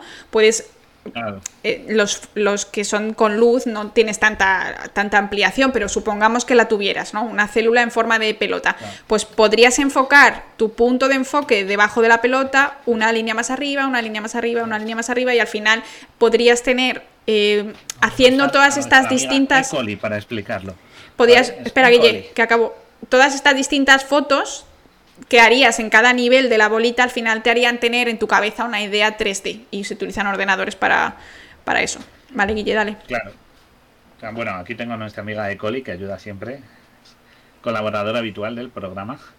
Vale, pues lo que tú haces cuando enfocas lo que ha dicho Laura, cuando enfocas con un microscopio normal, vas enfocando y enfocas a distintas alturas. Entonces, como estos, estas criaturas, que son las bacterias, por ejemplo, son, eh, no- son translúcidas, no son opacas en muchos casos, puedes ver lo- un poco lo que hay a través de ella. Por ejemplo, cosas como en este caso, los cilios los puedes ver con un microscopio.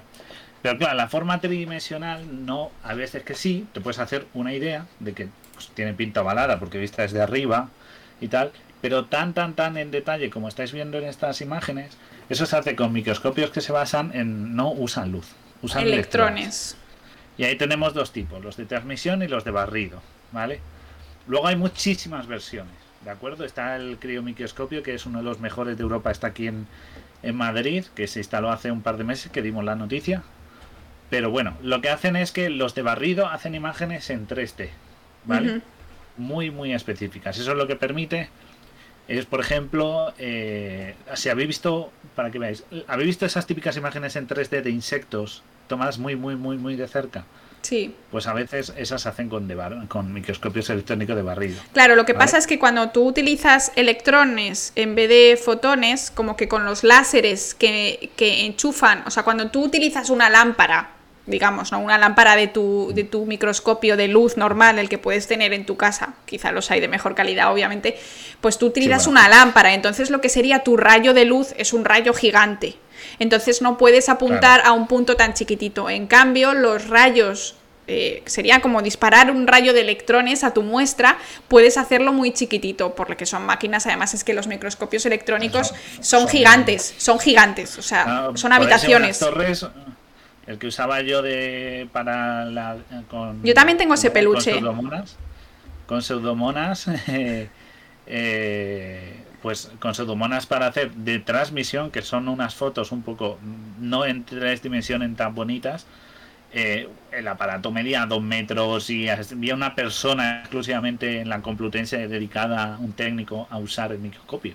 Y era el que sabía usar el microscopio y su trabajo era usar el microscopio. Porque Sí. requiere una formación y tal. Sí, sí, o sea, sí. De hecho, es que nosotros en nuestro laboratorio, bueno, en mi antiguo laboratorio, obviamente ya no, trabajamos, trabajábamos con, con otro laboratorio que era que lo único que hacía era analizar muestras de otros laboratorios con su microscopio electrónico, porque su único trabajo de pues, la gente que hacía allí los doctorados, los postdoc, era estar básicamente en el ordenador. Tenían un poco un par de técnicos que sí que utilizaban eh, para preparar las muestras en el último momento, pero al final nosotros lo que hacíamos era diseñar todo el experimento, que si control, que si no control, que si eh, tanta cantidad de proteína tal, y se lo enviábamos. Nosotros hacíamos el pre-experimento, le enviábamos a este laboratorio y ellos con su microscopio electrónico nos hacían las fotos ¿no? en 3D, que luego os puedo enseñar algunas si queréis. Claro. Tú tienes varias y digamos que las más populares, hay dos tipos, que como os he dicho, las electrónicos de barrido transmisión, pero mira, os voy a poner en el en el chat link a las imágenes para que os vayáis haciendo un poco la idea del pedazo tamaño que tienen estos dispositivos, que no son cosa de poco, ¿vale? Pero para que veáis un poquito cómo, cómo es su tamaño. A ver, aquí está hecha. Eh, Exacto. ya. Viendo imagen. Ahí. para que veáis. Esto es de la, esto es una imagen sacada de, eh, de bueno, el servicio de microscopía, de acuerdo. En Madrid tenemos otro, por ejemplo, en la, detrás de la Facultad de Químicas hay un servicio de, de bueno, de análisis, microscopía y de otros dispositivos, ¿vale? Y para que veáis el pedazo de torre que es. Y luego, eh, a nivel de imágenes, de acuerdo, de- del tipo de imágenes, pues están dos. Las de barrido, como os he dicho, y las de transmisión. Las de barrido son las bonitas. ¿Vale? Os voy a enseñar primero las feas, que son las de transmisión, que no le gustan a nadie, pero son muy útiles, porque permiten eh, abarcar grandes superficies, ¿vale? Son para ver como grandes superficies. La gran utilidad es que te permiten observar mucho. Y por ejemplo, esto me lo va a saber decir Laura que es, ¿verdad? La vamos a poner a prueba. ¿Ponemos ¿El a prueba a Laura? Sí. No sé, por Dios, ahora, ahora quedo En mal. el chat. Me quitan, el me quitan la Voy a pasar licenciatura. esa imagen. Eso es una, eso es una foto de algo. ¿De acuerdo?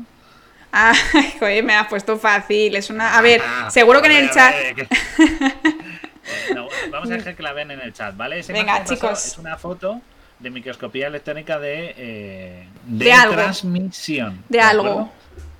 Y es de un algo, de un algo, de, una, de un coso que está ahí, ¿qué tal? A ver si Laura sabe lo que es. Yo sé lo que es, yo sé lo que es, ¿vale? No lo, no lo voy a decir porque quiero ver si alguien en el chat sabe, sabe lo que es. ¿Mep? A ver, si- a No. ver si hay alguien que, que hace un este. ¿Quién ha puesto? ¿Qué ha puesto? Quiero ver, a ver, que mire el chat, perdona. Eh, Esmet, Esmet. Microscopía electrónica de transmisión. A ver, ¿quién, quién se atreve a jugársela? Esto es como, me gusta, esto es como ser profe, ¿sabes? No, venga, todavía no podemos poner, yo creo, no sé poner eh, para votar ni para responder preguntas, no sé hacer nada de eso todavía. Poquito a poco, chicos. no vamos a Aparte sois poquitos, así que venga. Esto es una clase para los elegidos. El bicho favorito de Laura es una es una cucaracha. Un ribosoma, dice Font. Uy, uy, uy, uy. eh, Quizás hay un acertante en el. en el Muy bien, chat. muy bien, muy bien. Sí, es una mitocondria. Es una mitocondria. es una mitocondria. ¿Vale?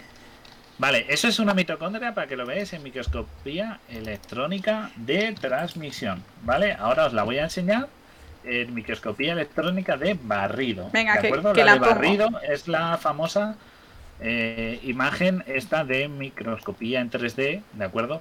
Que suele ser en blanco y negro, ¿de acuerdo? Voy a buscar una que se vea así colorida y bonita y bien. A ver, una que tenga buena resolución, también eso, eso es importante.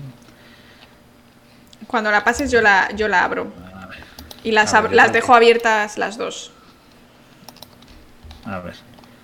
Eh, uy. Bueno, esta no es muy grande, es que quiero una, una que sea más grandecita. Bueno, luego Eh, Raquel, ya que mientras, bu- mientras busca Guille, Rach, bueno, creo que se me ha visto un poco el plumero. que también hay otras, espera, ya hay otras eh, maneras de, de hacer fotos, que es por ejemplo cristalografía de rayos X, en, eh, resonancia magnética nuclear, que ahí ya hacemos fotos de cositas más pequeñas, ¿vale? Y también... entraría cosas como sí. ribosomas, por ejemplo. Sí, pero bueno, ribosomas lo mejor es eh, microscopio de electrones, cri- crío microscopio electrónico, electrónico, que ahora también voy a buscar alguna foto, porque esas sí que son bonitas. Uy, A- Ahí os lo he conseguido. Estas, a ver, las fotos de microscopía electrónica son en blanco y negro, ¿de acuerdo? Son todas en blanco y negro. Lo que pasa es que se suelen colorear, oh, pues para que sean más resultonas. bueno, aquí se ve acuerdo. claramente el 3D, ¿eh? Exacto. Qué maravilla. Es decir, eh, generalmente, mira, os voy a enseñar una, una en blanco y negro para que veáis cómo son en blanco y negro. En blanco y negro no impresionan nada, son menos llamativas. Lo que pasa es que, bueno, por- muchas veces lo de los colores es para poderlos identificar y... y Claro, pero no son rojas, ¿eh? No, no, no son rojas. No, no, no tienen ese color. La, la idea del color es pues para que nos situemos, ¿vale? Pero eh, en el fondo son en colores blanco y negro. ¿De acuerdo? O sea, para que lo veáis aquí, como es una en blanco y negro. Eh, esto se llaman micrografías, porque se llaman, son fotos microscópicas. ¿Vale? Pero ahí tenéis una Voy. he pasado y eh, y se nota eso es un, un glóbulo rojo ahí lo veis acompañado Qué bonito. células sanguíneas Oh, ¿Y un glóbulo blanco? pero son en blanco y negro. Es una plaquetilla Ah, muy bien, está. y un glóbulo blanco. Y entonces, pues lo que tenéis ahí son en blanco y negro, ¿de acuerdo? Lo que pasa es que, claro, si yo quiero que sean pues más vistosas y tal, pues la foto que, que hago, pues la puedo colorear, ¿de acuerdo? Y entonces, eh, pues lo que hacemos es, por ejemplo, para que veáis la misma en color, que ya la tengo localizada aquí en color, porque yo al ratón soy la cosa más rápida del mundo. Si la veis, ahí está en color. Raudo y veloz. Veamos. ¿Vale? Es la misma foto. A ver, no se sabe con certeza el color. En parte se podría averiguar, pero en, en algunas cosas el color es irrelevante. En los glóbulos rojos es rojo. O sea, porque el tiene- rojo es rojo, pero hay cosas que son amarillas, azuladas, tra- semi-transparentes o no tienen color. O sea, los glóbulos blancos no son blancos. ¿Vale? O sea, se llaman glóbulos blancos, pero tienen un color tal y tal, pero no son blancos per se. ¿De acuerdo? Lo que pasa es que, bueno, pues el color, pues muchas veces se da para diferenciarlo, para explicarlos y tal. Hay cosas que sabes que son verdes, como los cloroplastos, porque son verdes. Es su función ser verdes. Hmm, si no fueran verdes, no, no funcionarían. Claro, exacto. Pero, claro, el de, el de barrido, sí, en la geminada, es una puñetera pasada. Sí, Es que te puedes a- imprimir láminas y, y láminas y micrografías, porque además en internet es que das una patada y te salen 400.000 y encuentras de todo. Desde muchas veces en internet hay muchas, en Twitter sobre todo, te ponen fotos y dices, ¿esto qué es? Y a lo mejor es una foto del- de la superficie de la le- lengua de un gato, pero claro, en, su, en microscopía ah, de barrido es una, es una pasada. Bueno, yo estoy aquí. em, a lo mejor os gusta esta, esta web. En general podéis investigarla. Es PDB, ¿vale? Eh, Protein Data Bank. Y aquí podéis buscar todas las estructuras de proteínas y también a veces ácidos nucleicos que están publicadas en, papers, en journals, están aquí, ¿vale? Y os las podéis descargar para verlas en el, en el programa Quimera, que es gratuito.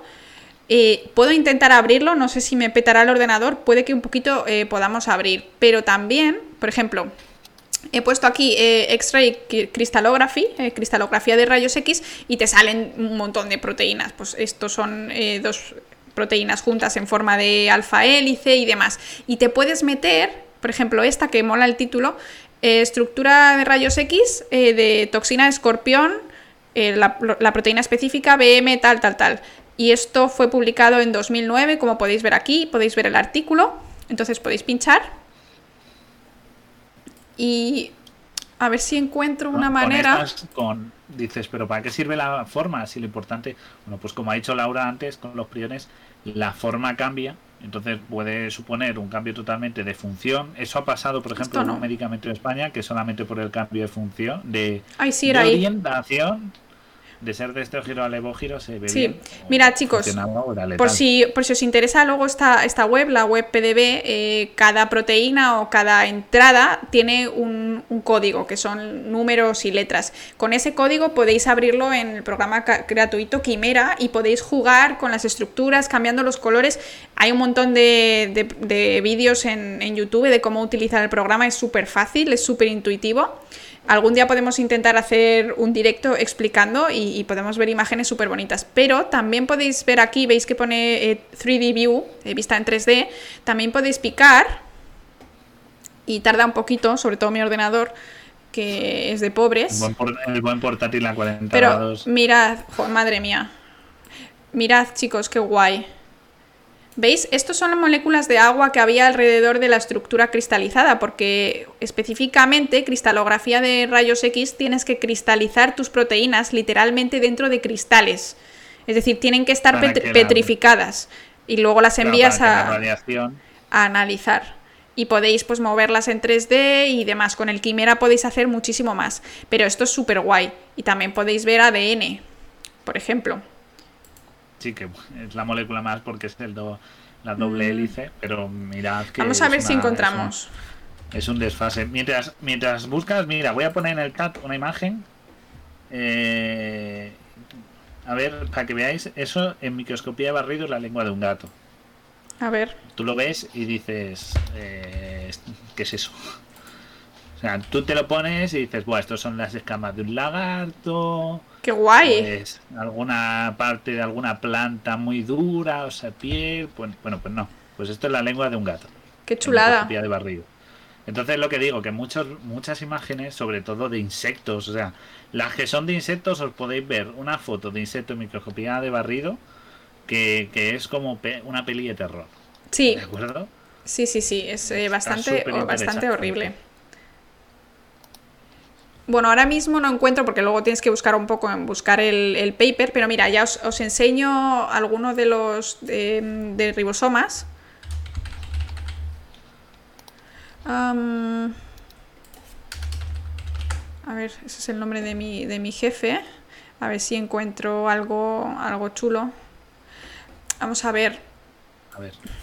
A ver, a ver, a ver, ¿qué podemos encontrar? Mejor Ahí. Sol Soleta ha, ha alucinado. Claro, si es que muchas de estas cosas no se conocen, pero es que las cosas Mm. que hacemos los científicos y que hacen algunos científicos eh, se puede conseguir en formas muy visuales. Esta es mi lucha que yo tengo, por ejemplo, por la cual odio el hormiguero, ¿vale? O si los que no seáis de España a lo mejor no sabéis lo que es el hormiguero, aunque creo que sí está difundido como un programa, pero es un programa que odio mucho, porque Aparte del por el, por el presentador, no sé si a Laura le gusta, pero ¿El qué? no ¿Cuál? No, el yo hormiguero, el hormiguero. No, no veo, Es un no veo programa la que tele. yo odio, no solo por el presentador, sino porque cuando hacen una sección de ciencia consiste en como hacer trucos de magia, ¿sabes? Es como en el medievo que salía alguien y decía, oh, soy mago, y eran dos trucos de ciencia. Pues es así, y es que la ciencia tiene esas cosas y lo utilizan como para sorprender a la gente, pero no para, no les explican del todo bien el concepto científico detrás y de que hay muchísimas cosas. Entonces yo lo odio un poquito al hormiguero por eso, entre otras cosas. Tengo un problema Vale. con lo del ribosoma y es que es tan grande, es tan tan grande que no se puede ver en la herramienta 3D de, de online. Entonces habría que descargárselo Claro, es que y. un ribosoma es una estructura muy compleja. Mirad, ¿vale? Porque hay chicos. proteínas muy pequeñas, pero un ribosoma es No, monstruosamente no puedo gigantesco. pagar.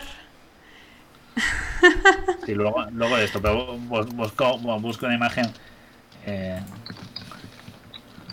Aquí yo creo que está así. Creo que esta sí puedo. Sí puedo abrirla. Es que claro, es el problema que los estudios muchas veces eh, son de pago, entonces si quieres abrir la imagen, mal.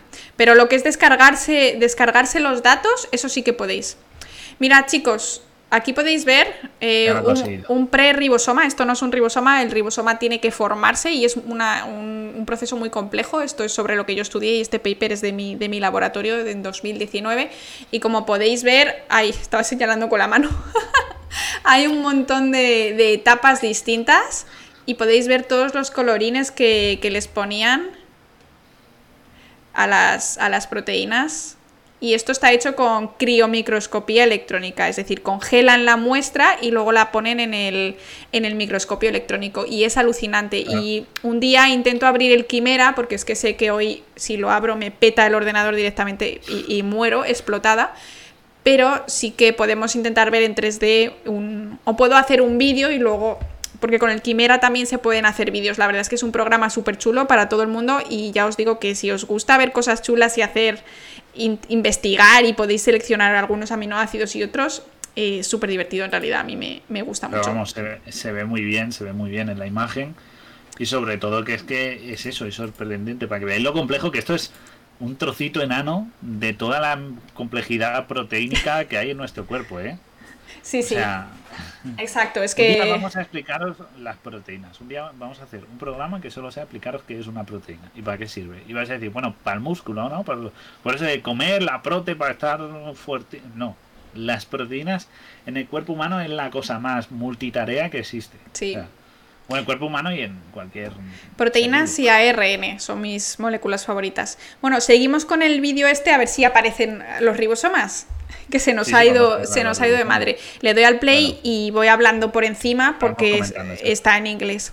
Entonces, dice que los, el ADN pues, se divide en genes. Algunas, algunas partes del ADN se convierten en proteínas y eso es lo que sería un ADN. Y aquí lo que va a hacer esta, esta proteína, ¿veis?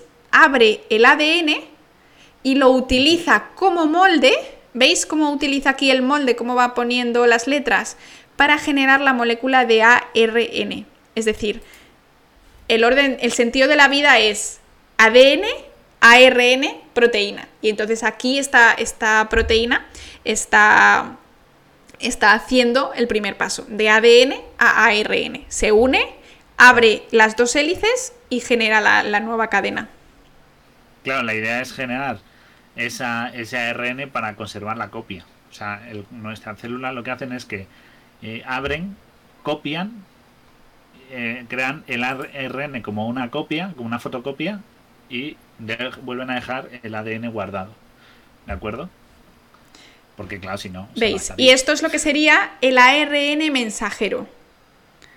¿Vale? Que estará explicando la mujer que es lo que ahora va a servir para dar lugar a las, a las proteínas. A veces pues sufren distintos cambios, entre ellos hacer un poco corta y pega, porque hay trozos que sobran, etcétera, etcétera. Este ARN mensajero después sale del núcleo, tiene que salir porque esto es muy importante y lo hablamos el otro día, ¿vale? Una de las creencias principales de, que las vacunas de ARN mensajero son el demonio y son malísimas es que dicen que nos modifican el ADN. No puede modificar el ADN porque las vacunas ponen el ARN fuera del núcleo y el ADN está dentro. Y como veis aquí, el momento en el que el ARN se ha creado, sale directamente fuera. Es decir, no hay manera de que entre dentro. Claro, el, exacto. Aquí como veis, mirad, si os acordáis, seguro que muy de, algunos que son aquí de nuestra edad, que son mayores, recordarán, ¿os acordáis de Eras una vez la vida? Sí. Pues mirad, os pongo una imagen en el, en el, en el chat, ¿vale? Y eso, por ejemplo, ¿de acuerdo? Eso es, como veis, abren el ADN, veis esas manitas y esos muñequitos, bueno, pues esas son las bases nitrogenadas de las que habla Laura, que forman el ADN. Y ahí esta serie es maravillosa, o sea, la recomiendo siempre. Y ahí lo veis que están unidos, entonces luego solo tienen que copiar las letras. Para que lo veáis, que si lo veis de pequeño y no os acordabais cómo iba esto, bueno, pues esta parte eh, consiste en hacer esto, en fabricar el ADN y bueno, y separar el ARN para luego, pues para luego llevarlo a las fábricas de proteínas, sacarlo de, Exacto. como bien dice Laura llevarlo a las fábricas. Y como veis aquí, exacto, como veis aquí, en la imagen ya está unido el ARN, la cadena de ARN, a la fábrica de proteínas que es el ribosoma y que tiene dos mitades, la mitad pequeña que es la de abajo y la mitad grande que es la de encima. Y lo que hace es que se une como si fuese una, concha, ¿no? Voy a ponerlo un poquito más atrás. lo que es la, la, bola grande y la bola pequeña y entonces van leyendo de tres en tres todas las bases, ¿vale? Todos los muñequitos amarillos de la vida es así, que os he puesto la imagen ahí de esto, pues esa maquinaria lo que hace es que va recibiendo eh, va recibiendo el código de letras y lee de, va leyendo los tripletes para ir uniendo aminoácido a aminoácido a la cadena. Sí, ahora lo contamos. Mira, le he dado el play. Entonces, llega, se une la de arriba con la de abajo con el ARN en medio y empieza a leer. Empieza a leer. Como veis aquí, lo he pausado para explicar. Aquí llega eh, lo que sería en rojo lo que va a ser la futura proteína, ¿vale? La futura proteína. Y como veis está anclado a una molécula que tiene tres palitos igual. Y esos tres palitos tienen que encajar perfectamente con el ARN mensajero. Es decir, el ARN mensajero es el que dice qué aminoácido va a entrar. Si estos tres palitos no encajan con con la secuencia que es, este aminoácido no se va a unir a la cadena, a la nueva cadena de la nueva proteína, ¿no? Vamos a darle a play. ¿Ves? Aquí este es el aminoácido, la bolita roja.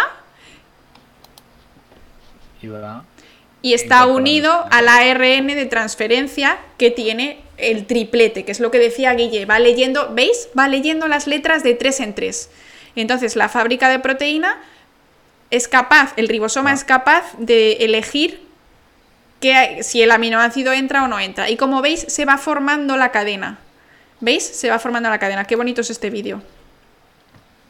Es maravilloso. Lo, subiremos.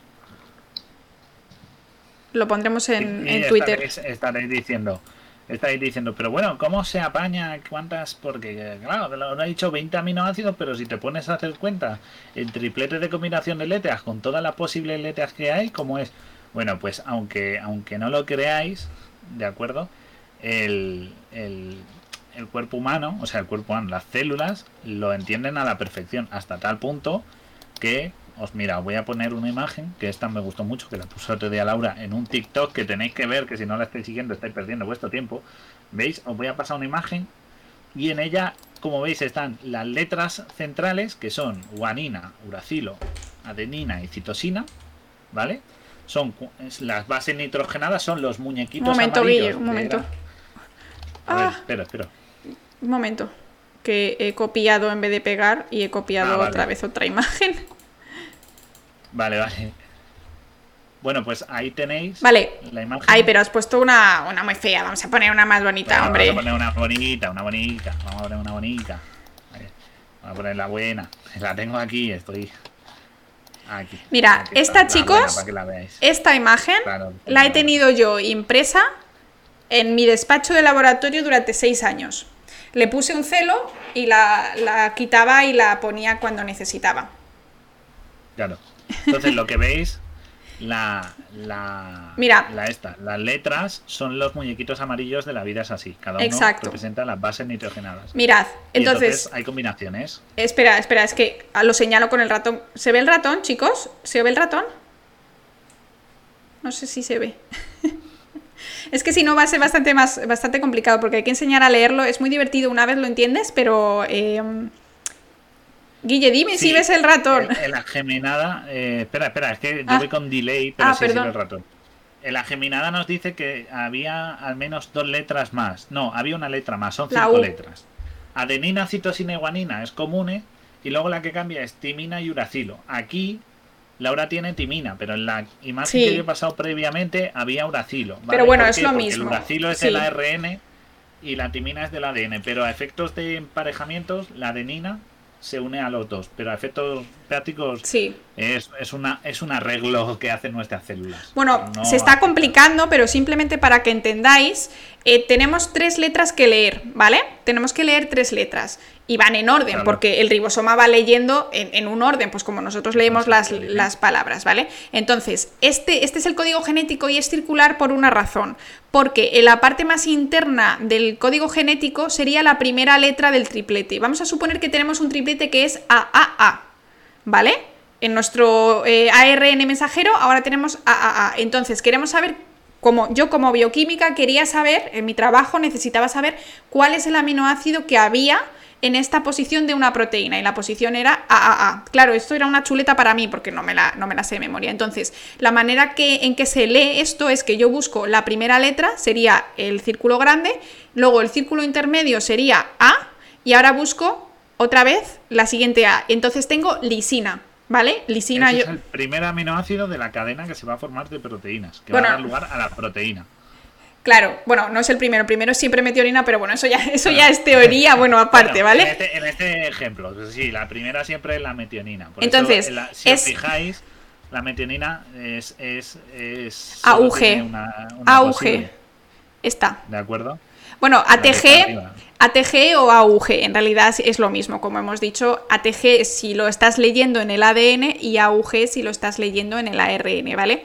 Nosotros, la gente que trabajamos en el laboratorio, normalmente trabajamos con ADN porque es la propia célula después la que se encarga de hacer la parte de ARN y proteínas. Si yo tengo que hacer alguna modificación genética en mis células, la voy a tener que hacer en el ADN. Por eso el código genético que yo usaba usaba la T, porque me resultaba más fácil, ¿vale? Entonces, es súper útil para, para nosotros los que trabajábamos, los que trabajamos con modificaciones genéticas, porque imagínate que yo tengo una proteína que, que quiero hacer una mutación y que en vez de lisina, ¿no? En vez de AAA, me apetece poner arginina. Pues entonces busco cómo es la arginina, AGA o AGG. Entonces, tengo la opción de hacer esa mutación y sé exactamente qué letra tengo que cambiar, de qué lugar, en qué momento. Y tengo que cambiar la segunda A por una, por una G.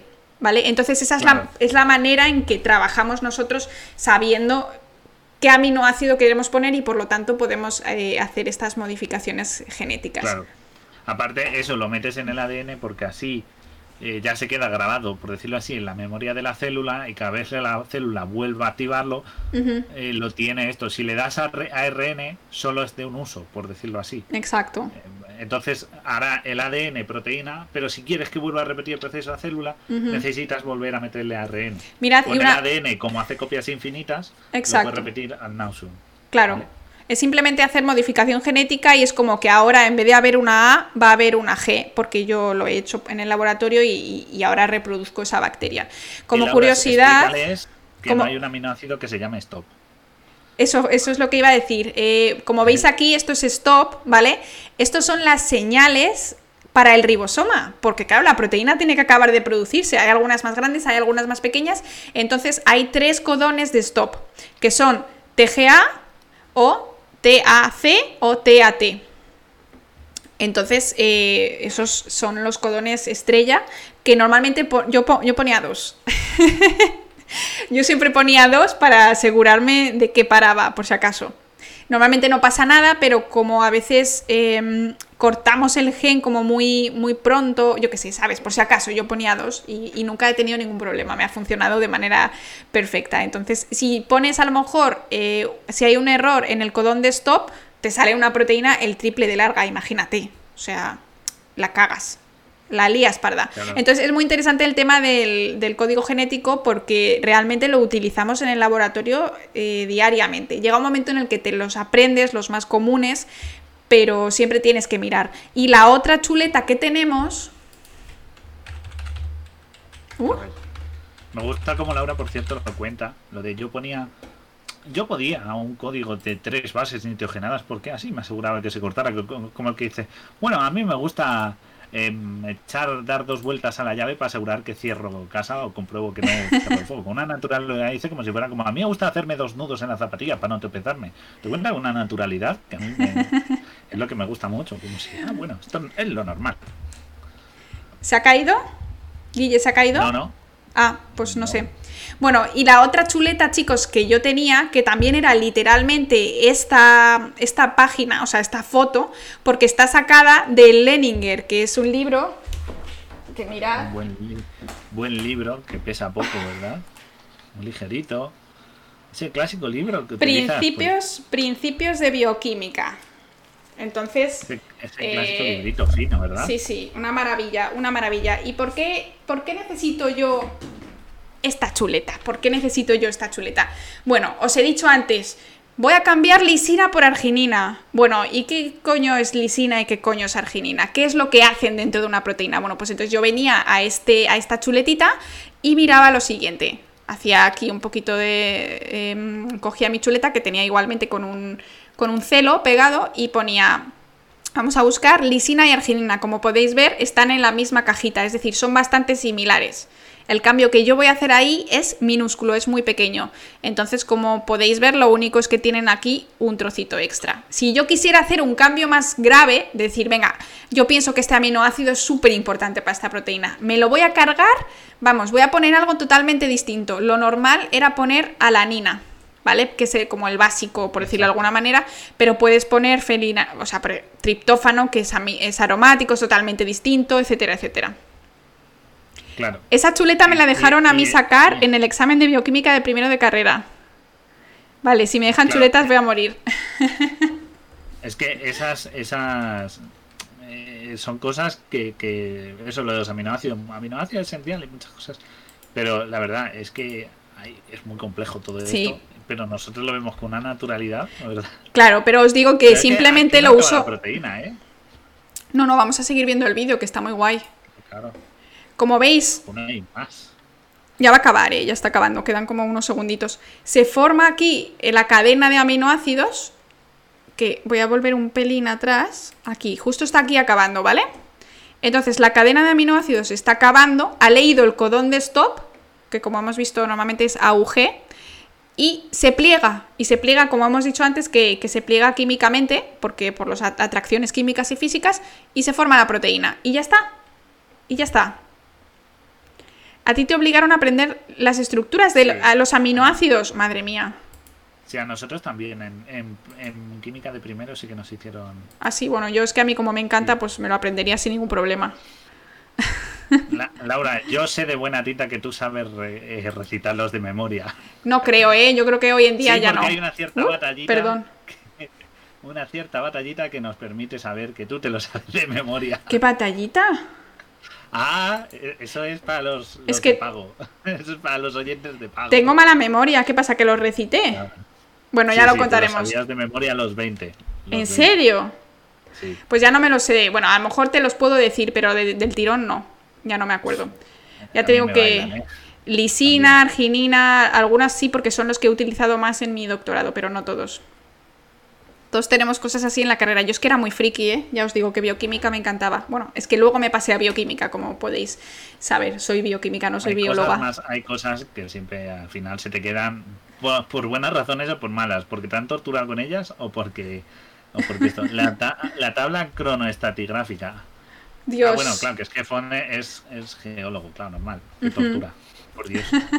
Pero, pero sí, aprendes a cosas que se te quedan por tortura o, o porque te gustan. Y muchas veces es por tortura. Curioso, por suerte, curioso. yo ya he olvidado el ciclo de Krebs. Yo ese también me lo, me lo aprendí, me lo aprendí. Yo ya lo he olvidado. Lo memoricé, me lo sabí- sabía del derecho del revés y fue esto y con el tiempo se me ha olvidado. Que a ver, que tampoco es malo, quiere decir que googleas y al final lo importante es entender cómo funciona, de qué va y qué es lo que ocurre en él. No saberte memoria fotográfica. Ya. Es como, es como esto, no te aprendes todos los tripletes para un aminoácido, te aprendes las cuatro cosas básicas que debes saber, que son los tipos, eh, cómo funciona la traducción y luego pues eso, que necesitas siempre metiendina para iniciar y los mm, tripletes de, stro- de stop para terminar y ya está. Es decir, no tienes que estar ahí Aprendiéndote todos los todo. detalles, exacto. Mirad, chicos, he encontrado un vídeo de una foto de ribosomas en 3D, que es más o menos lo que nosotros veíamos en el, en el laboratorio. Eh, Como es un vídeo de YouTube, pues no tarda 100 años en cargar. Este es el Bueno, 70... sí, Que sí, hiciste un rap con los nombres. No, no hizo un rap con los nombres. Pero yo de buena tinta sé que se lo sabe de cabeza. Se lo, se lo sabía entonces muy bien de cabeza. Sí. Este es el ribosoma de la bacteria, ¿vale? Es más pequeño. Y va, enseñando las partes. Eh, hay partes que son proteínas, que son más como los tipo noodles, y luego todo esto blanco es ARN. Es decir, la mayor parte del ribosoma en realidad es ARN. Así que. Y está explicando cómo se mueve y demás. Y es súper guay porque es que lo puedes ver en 3D. A mí me parece increíble poder ver un ribosoma tan cerca en 3D, una máquina realmente tan compleja. Mirad el tamaño que tiene. Una proteína sería esto, este trocito. Y mira, o sea, hay muchísimas Sí, proteínas. además, además, poderlo, lo, cómo los gira, lo ve, cómo, además, sobre todo, cómo se ven, cómo Sí. se mueven ciertas partes, es, es increíble. Es, increíble es alucinante, la verdad. Y, y me preguntaban el otro día si pensaba que se podía hacer un, un ribosoma artificial. Y digo, es que no lo necesitas artificial, es que esta máquina es, es perfecta. Es una Bueno. máquina perfecta, la verdad. Aparte, los puedes obtener de cualquier microorganismo, es decir, no, o célula, no es algo súper específico y tal, y todos funcionan igual. Es Sí, decir, sí, sí. los ribosomas en cualquier, eh, o sea, esto es los de, bueno, en procariotas y eucariotas se diferencia un poco, pero en eucariotas me da igual que sea un ribosoma de vaca, de Son muy, muy, muy parecidos.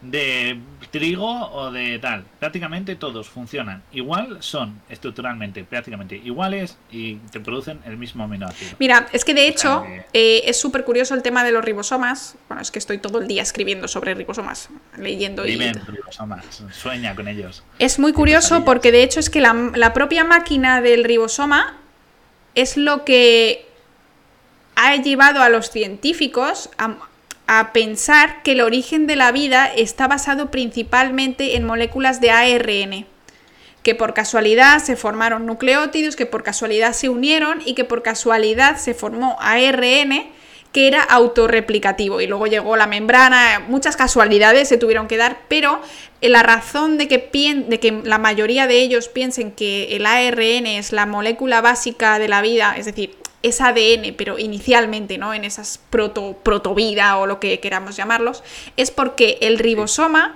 lo que es la, la parte catalítica del ribosoma, el núcleo, por decirlo de alguna manera, dentro del ribosoma, donde se forman las proteínas, es solo ARN. ¿Vale? Lo que es la parte catalítica. Las proteínas están ahí para ayudar con la estructura, tienen otras funciones de entrada y salida de, los aminoácidos y de lectura y demás, pero lo que es la lectura específica y el intercambio y, y añadir los, los aminoácidos es solo ARN, por lo tanto piensan que, que seguramente el origen de la vida se formó por ARN y luego llegó un momento avanzado en, la- en el mundo en que, en que se formó el ADN que es mucho más estable, doble hélice, etcétera, etcétera. Entonces, me parece una teoría bastante bonita. Sí, y además, para. Pero mira, me gusta que diga. ah, creo que lo ha dicho Font, sí, que dice que le flipa que haya una máquina tan perfecta.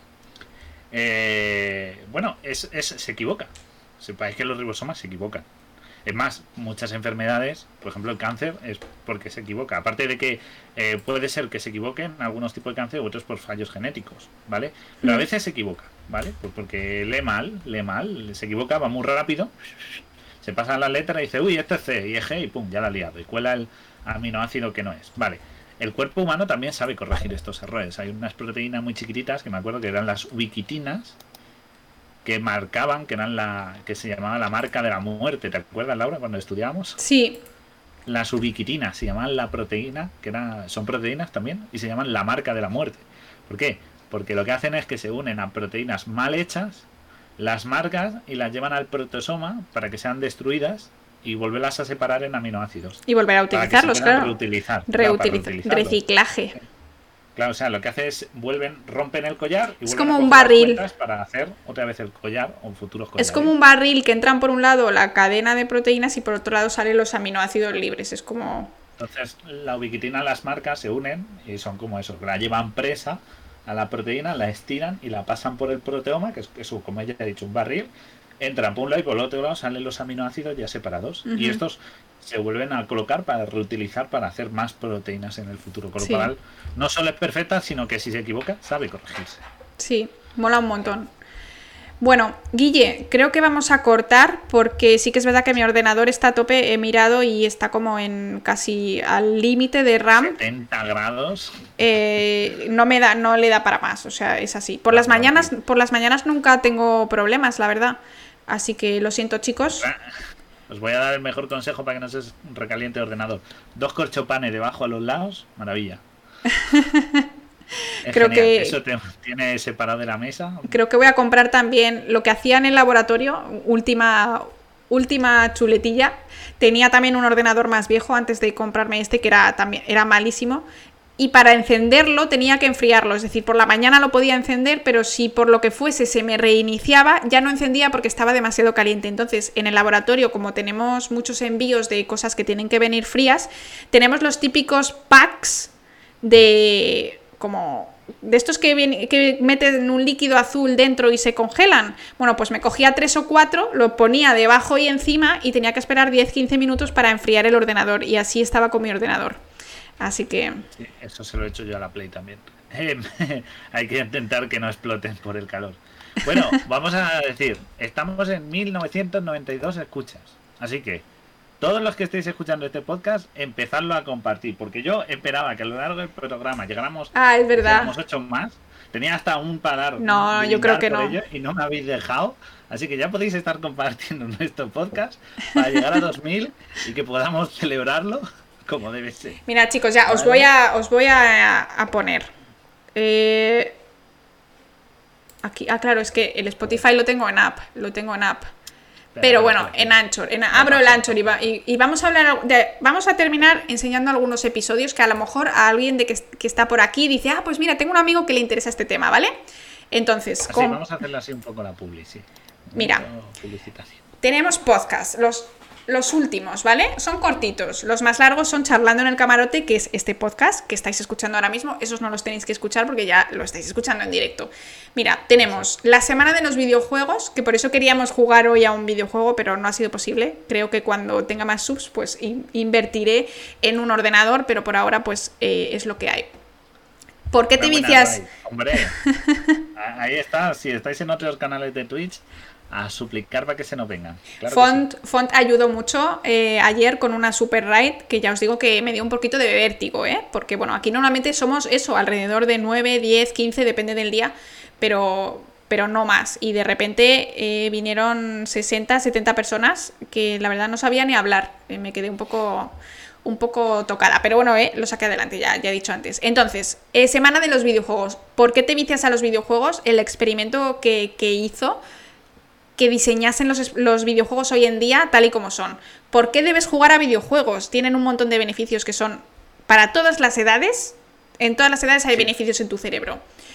Y Mm. os recomendamos un montón de títulos para que le echéis Es un buen verdad. ojo y probéis a los que jugáis mucho o poco a todos los niveles. Así que No, Font, pero estuvo bien, ¿eh? La verdad es que fue No, súper divertido porque se animó el chat y fue, fue muy guay. La verdad, muchas gracias, ¿eh? Lo agradezco un montón. Mira, eh, montaña viajando a 160 kilómetros. Esto fue un caso real y encontré, encontré estudios y demás. Mecán- Mira, este es uno de mis favoritos. Mecánica. Joder, es que no se, no se muestra. No se muestra. es- os, los, os los pongo, os los voy leyendo. Espera, os paso el link ¿Por para qué? que lo vayáis viendo si queréis simultáneo. ¿Por qué no se muestra? Os paso ahí el Spotify. Un momento, a ver, em, Window Capture. Espera, lo arreglo, lo arreglo en un momentito, Guille. Pero bueno, os vamos diciendo, ese de la montaña que viaja a 160 kilómetros es un misterio porque tenemos una nueva sección, que es el camarote del misterio, emulando a, a Iker Jiménez.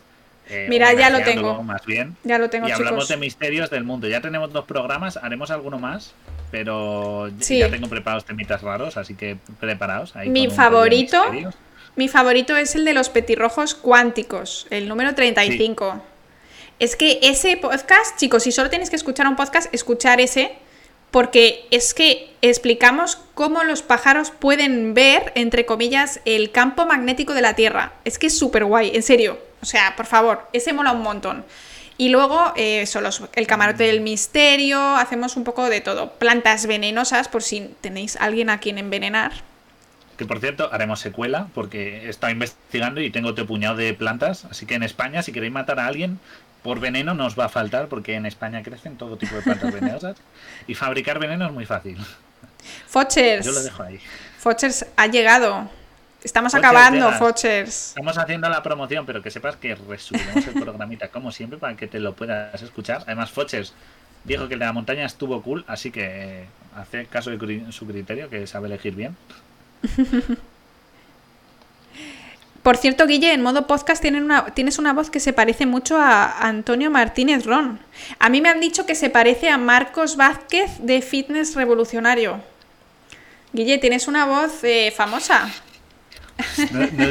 No, sé, Antonio Martínez Ron, no sé ni quién es. O sea, luego lo investigaré. Es un periodista y divulgador científico. Ah, bueno, es divulgador científico. Bien, está bien, está bien que esté ahí uno, otro de, ¿no? De mi, de mi, con mis habilidades. Me gusta, me gusta. ¿Qué más tenemos? A ver. Ah, pregunta Sol Solet, ¿el camarote del misterio simplemente unos podcasts que los hemos titulado El camarote del misterio? Lo- los hemos titulado, pero están en el mismo, ¿de Ah. acuerdo? Y son que vamos a hablar de, pues, de misterios del mundo, como eso, una montaña que vuela, que se desplazó a una velocidad de vértigo, o el suceso Tunguska, un suceso que arrasó una enorme zona de la estepa rusa.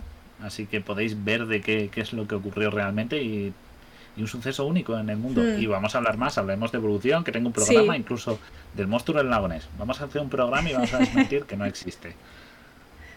Mira, que- eh, eh, también hablamos a veces de noticias bastante candentes en el mundo de la ciencia. Hemos hablado de las quimeras, que no sale aquí porque ya está más para atrás, pero hemos hablado Sí. de las quimeras. Las quimeras mono-humano, Eso. que hizo Izpisúa, Sí, el un investigador. pues, español, sí. Y luego también hemos hablado, por ejemplo, de más experimentos de, de, de Izpisua que hace de antienvejecimiento con ratones, que ha conseguido que se les curen los músculos muy rápido, que se curen de, de progeria. O sea, contamos cosas en Ah. general variadas. Así que. Y hablando de curación rápida y, y antienvejecimiento, estamos preparando un programa de colaboración con una web y vamos a enseñar cómo la ciencia actual puede crear al mejor soldado del universo, al gran marine espacial. Pues Laura y yo estamos preparando cómo fabricarlos en masa Sí, y mejorar incluso la versión original, porque la ciencia lo puede todo. Sí, va a ser un programa un poquito de ciencia ficción en el que no va a existir la ética y que vamos a estar un poquito más avanzados en el futuro. Es decir, vamos a usar técnicas científicas que existen hoy en día, pero más, más desarrolladas. Es decir, Hoy en día no se puede clonar un humano, ya no solo por ética, sino porque es muy difícil, pero suponemos que en 50, 100 años llegaremos ahí. Entonces vamos a, a crear como el soldado perfecto, que da miedo, da bastante miedo, pero nos lo estamos pasando súper bien eh, preparando este programa, así que yo Sí, creo que... además Vamos a romper muchas barreras y vamos a superar incluso la barrera, la barrera del- de la descripción original que tienen los marines espaciales. Bueno, el trasfondo del- de eso, de los juegos de mesa de Warhammer. Yo como que- no soy friki de Warhammer, no tengo ni idea de lo que habla. Yo intento crear el soldado La- espacial... Laura, Laura me encanta porque le digo, los quiero más altos, más fuertes, más rápido. Y Laura dice, este gen, este gen, y además los clonamos así y tal, para evitar tal. O sea, y los vamos metiendo ahí la complejidad y, y- y ya veréis, ya veréis. Va a ser estar diver- muy interesante. Va a ser muy divertido. Así que También bueno, tenemos un programa, lo CSI, que es el de Ah, sí, los gemelos. el crimen de los gemelos, el programa eh, 28. 28. Es que parece ayer, ¿eh? Pero llevamos 38 programas. Sí, sí, ya la friolera. Pero bueno, cuando disfrutas en el trabajo, no es esfuerzo. bueno, Disfruta nos- lo que nos- haces y no te bajarán ni un solo día. En verano nos cuesta. dejamos Los cuernos. Sí que es verdad. Pero tenemos programas súper curiosos. Lagos rosas. El vómito de ballena, ¿por qué es tan valioso? Hablamos de ropa que es homicida y que era mortal. Eh, mosquitos teagénicos de Bill Gates. Hablamos de economía circular, que en ese colaboramos con Curioseando el Mundo. Nuestra Sí. amiga Irene, muy simpática ella. Eh, de los pulpos, hablamos del suceso de las chicas de la radio, yo que sé, del Botox, si os interesa. Eh, tenemos una trilogía dedicada a armas y ciencia. pero ¿cómo tenemos tantos programas, Guille? Física, pues porque está, porque yo Estamos mal-. Estamos mal de la cabeza, ¿eh? O sea, en, Sí, pero en serio. hay temas, temas, temas. Mira, chicos, es que hace seis meses me escribe Guille y me dice, Laura, voy a hacer un webinar con mi trabajo, toma, si quieres ir. Lo veo, está muy bien. Margarita, o Margarita Salas, ojalá. Margarita eh, del Val. Esa Margarita del Bar. Y digo, Guille, me ha encantado, súper interesante. Por cierto, yo estoy pensando en hacer un podcast. Y me dice, venga, Pues vale. vamos a hacer un podcast. Y a las dos semanas ya teníamos el nombre, ya teníamos el logo. Bueno, el logo era distinto al principio. Sí, sí, sí, o sea, una cosa eh, fuera, fuera de lugar. Así que, y esto fue eh, pues en diciembre. En diciembre o así, noviembre, diciembre. estamos en junio, julio, ya tenemos más de 40, casi 40 programas. Sí, sí.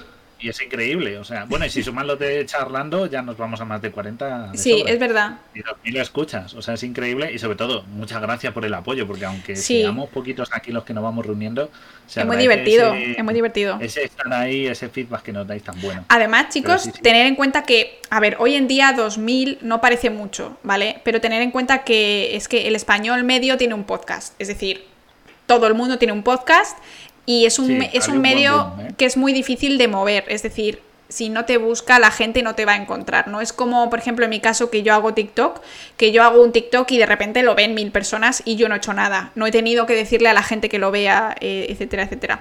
Entonces, tener en cuenta que también un podcast se mueve muchísimo más lento y que un número de, de 2.000 escuchas es realmente es alto, ¿eh? En, en mi opinión, Exacto. para el tiempo que llevamos. Así que, Es alto, salvo que abordes un- el monopolio de un tema, o sean muy pocos los que hablan de ese tema, es, es muy alto. Y para- y el tiempo que llevamos. para el Claro, tiempo que sí. llevamos y también que hemos, hemos partido de ser anónimos, porque sí que es verdad que si Ángel Martín, que es un crack, ahora mismo saca un podcast, pues obviamente el primer podcast que tiene, eh, las 2.000 visitas, pues en 5 minutos. Pero una persona que es anónima como nosotros, pues... El himno de los ese podcasts, no. ¿Se puede poner en Twitch o tiene...? eh, ¿Habéis escuchado el himno en los podcasts? Eh, no, no, no me suena, no me suena. Pero vamos, que la cosa es eso, que también tenemos el handicap visual, porque aquí, bueno, imaginaos lo que hemos hecho, de enseñaros una proteína, no sé qué, no sé cuánto. Vale, lo veis y decís, guau, es increíble tal, pero eh, yo en un podcast eso no lo tengo, tengo que hacer que vuestra atención se mantenga con lo que os que he puesto. Pf, Estoy, estoy mal de la cabeza. Que, por favor. El himno de Austin podcast no, no lo, no lo veo, no lo veo, no lo veo, no lo veo. No lo veo. Yo No, tampoco lo veo. buscar. Bueno, da igual. Me apunté igual que una película que me recomendasteis, que fue Signal, en un día que estuvimos hablando de cine, creo que fue Fochers. que está, me lo puede confirmar si está. La peli de Signal, creo que fue el que me la recomendó y me, las, me la vi y me gustó. También recomendamos pelis. También caso. Aunque yo no veo pelis. tenemos- Sí que sí. lo- Y Ataulfo, fue una idea loca, lo que Sí, os digo. la verdad. Para darle salsita. Todavía no tengo un peluche a Ataulfo, estoy pendiente de encontrar alguna Es- cosa. ese para es Ataulfo. Señálale, señala a Ataulfo, que está encima de tu cabeza. Y bueno, está, está, está aquí con, con el logo, pero, pero no tengo todavía una representación física de Ataulfo. Bueno, pues nada, entonces Pero vamos bueno, a cortar, pero Tenéis muchos programas variaditos de Pasaros. todo, de- Entran para cualquier tipo de conocimiento, no necesitáis ser científicos, lo explicamos muy clarito. Ya veis que si no os enteráis de algo es porque no lo escucháis lo bastante atentos, porque intentamos ser lo más claros sí. y accesibles posible para todos. Y tocamos de. De Foches no fue, no fue. Es que había, había más gente ese día, pero Es que había más gente, pero me suena que estaba Foches, pero bueno. Foches siempre Pero está también. Tocamos muchos temas. tocamos muchos temas, así que podréis disfrutarlos y, y escucharlos. Y sobre todo, darnos ideas. Si tenéis ideas de algún tema que queráis Sí. que abordemos, le da- lo valoramos. Que nosotros nunca decimos que no. Nosotros no vamos a parar en verano, porque bueno, estamos un poquito en racha y tampoco queremos pifiarla. Entonces, eh, pero a partir de septiembre empieza la segunda temporada, que no va a haber, Sí. no va a haber vacaciones de verano que vosotros notéis. No, no es, un, no es un gato. Es, es un mapache. Es, muy Haré, haré uno más rápido. Es no que le, dije, le dije, Guille, hazme un logo para el Twitch. Esto hace meses ya. Y me dijo, toma este. Y te dije, Guille, tiene que ser compacto, pequeño. Entonces, eh, es lo que hay. Es que no da tiempo, uno no puede estar en tantas cosas, pero haré uno más bonito. Me comprometo a ello. Pero sí, en verano vamos a seguir subiendo programas, ya os tenemos preparados los contenidos. Y en septiembre, aunque prácticamente vamos a estar siguiendo publicando al mismo ritmo, eh, Quizá baje un poco, en vez de dos programas, va a haber quizá Exacto. uno por semana, pero bueno. Y el, Claro, el Twitch yo lo voy a seguir haciendo, aunque Guille no esté. Eh, Exacto. Bueno, voy, voy a estar poco de vacaciones, así que no os preocupéis, volveré. Y luego haremos nueva temporada y tendremos cosas nuevas pensadas, se nos ocurrirá alguna locura. Tenemos un programa de hormigas que tenemos ahí como Ay, Guille, al uno. principio, mira, me dice Guille, Laura, dime un monotema. Y dije, y dije, hormigas. Hormigas, hormigas. O sea, en grande así. ¡Cling! Hormigas. Y desde entonces no hemos hecho programa de hormigas. Siempre surge algo, No, algo es que más. siempre, es que siempre iba saliendo algo, pero tenemos eh, las hormigas. Es que es un tema además que dije, joder, podemos hablar de su comunicación, de la trofolaxia, de las especies, que hay especies de hormigas que flipáis. O sea, muchas de ellas las enseñan en la peli Ant-Man y a mí me encantó esa peli cuando empiezan a explicar las hormigas. Digo, oh, cosas de zoología, encantadísimo la vida. Y, y podemos hablar muchísimo de ellas, o sea, de por qué son tan fuertes y eso, o sea, que hay muchísimo. Ir poco a También poco. a escucharos, pero ir poco a poco supone subir de calidad. ¿A qué te refieres?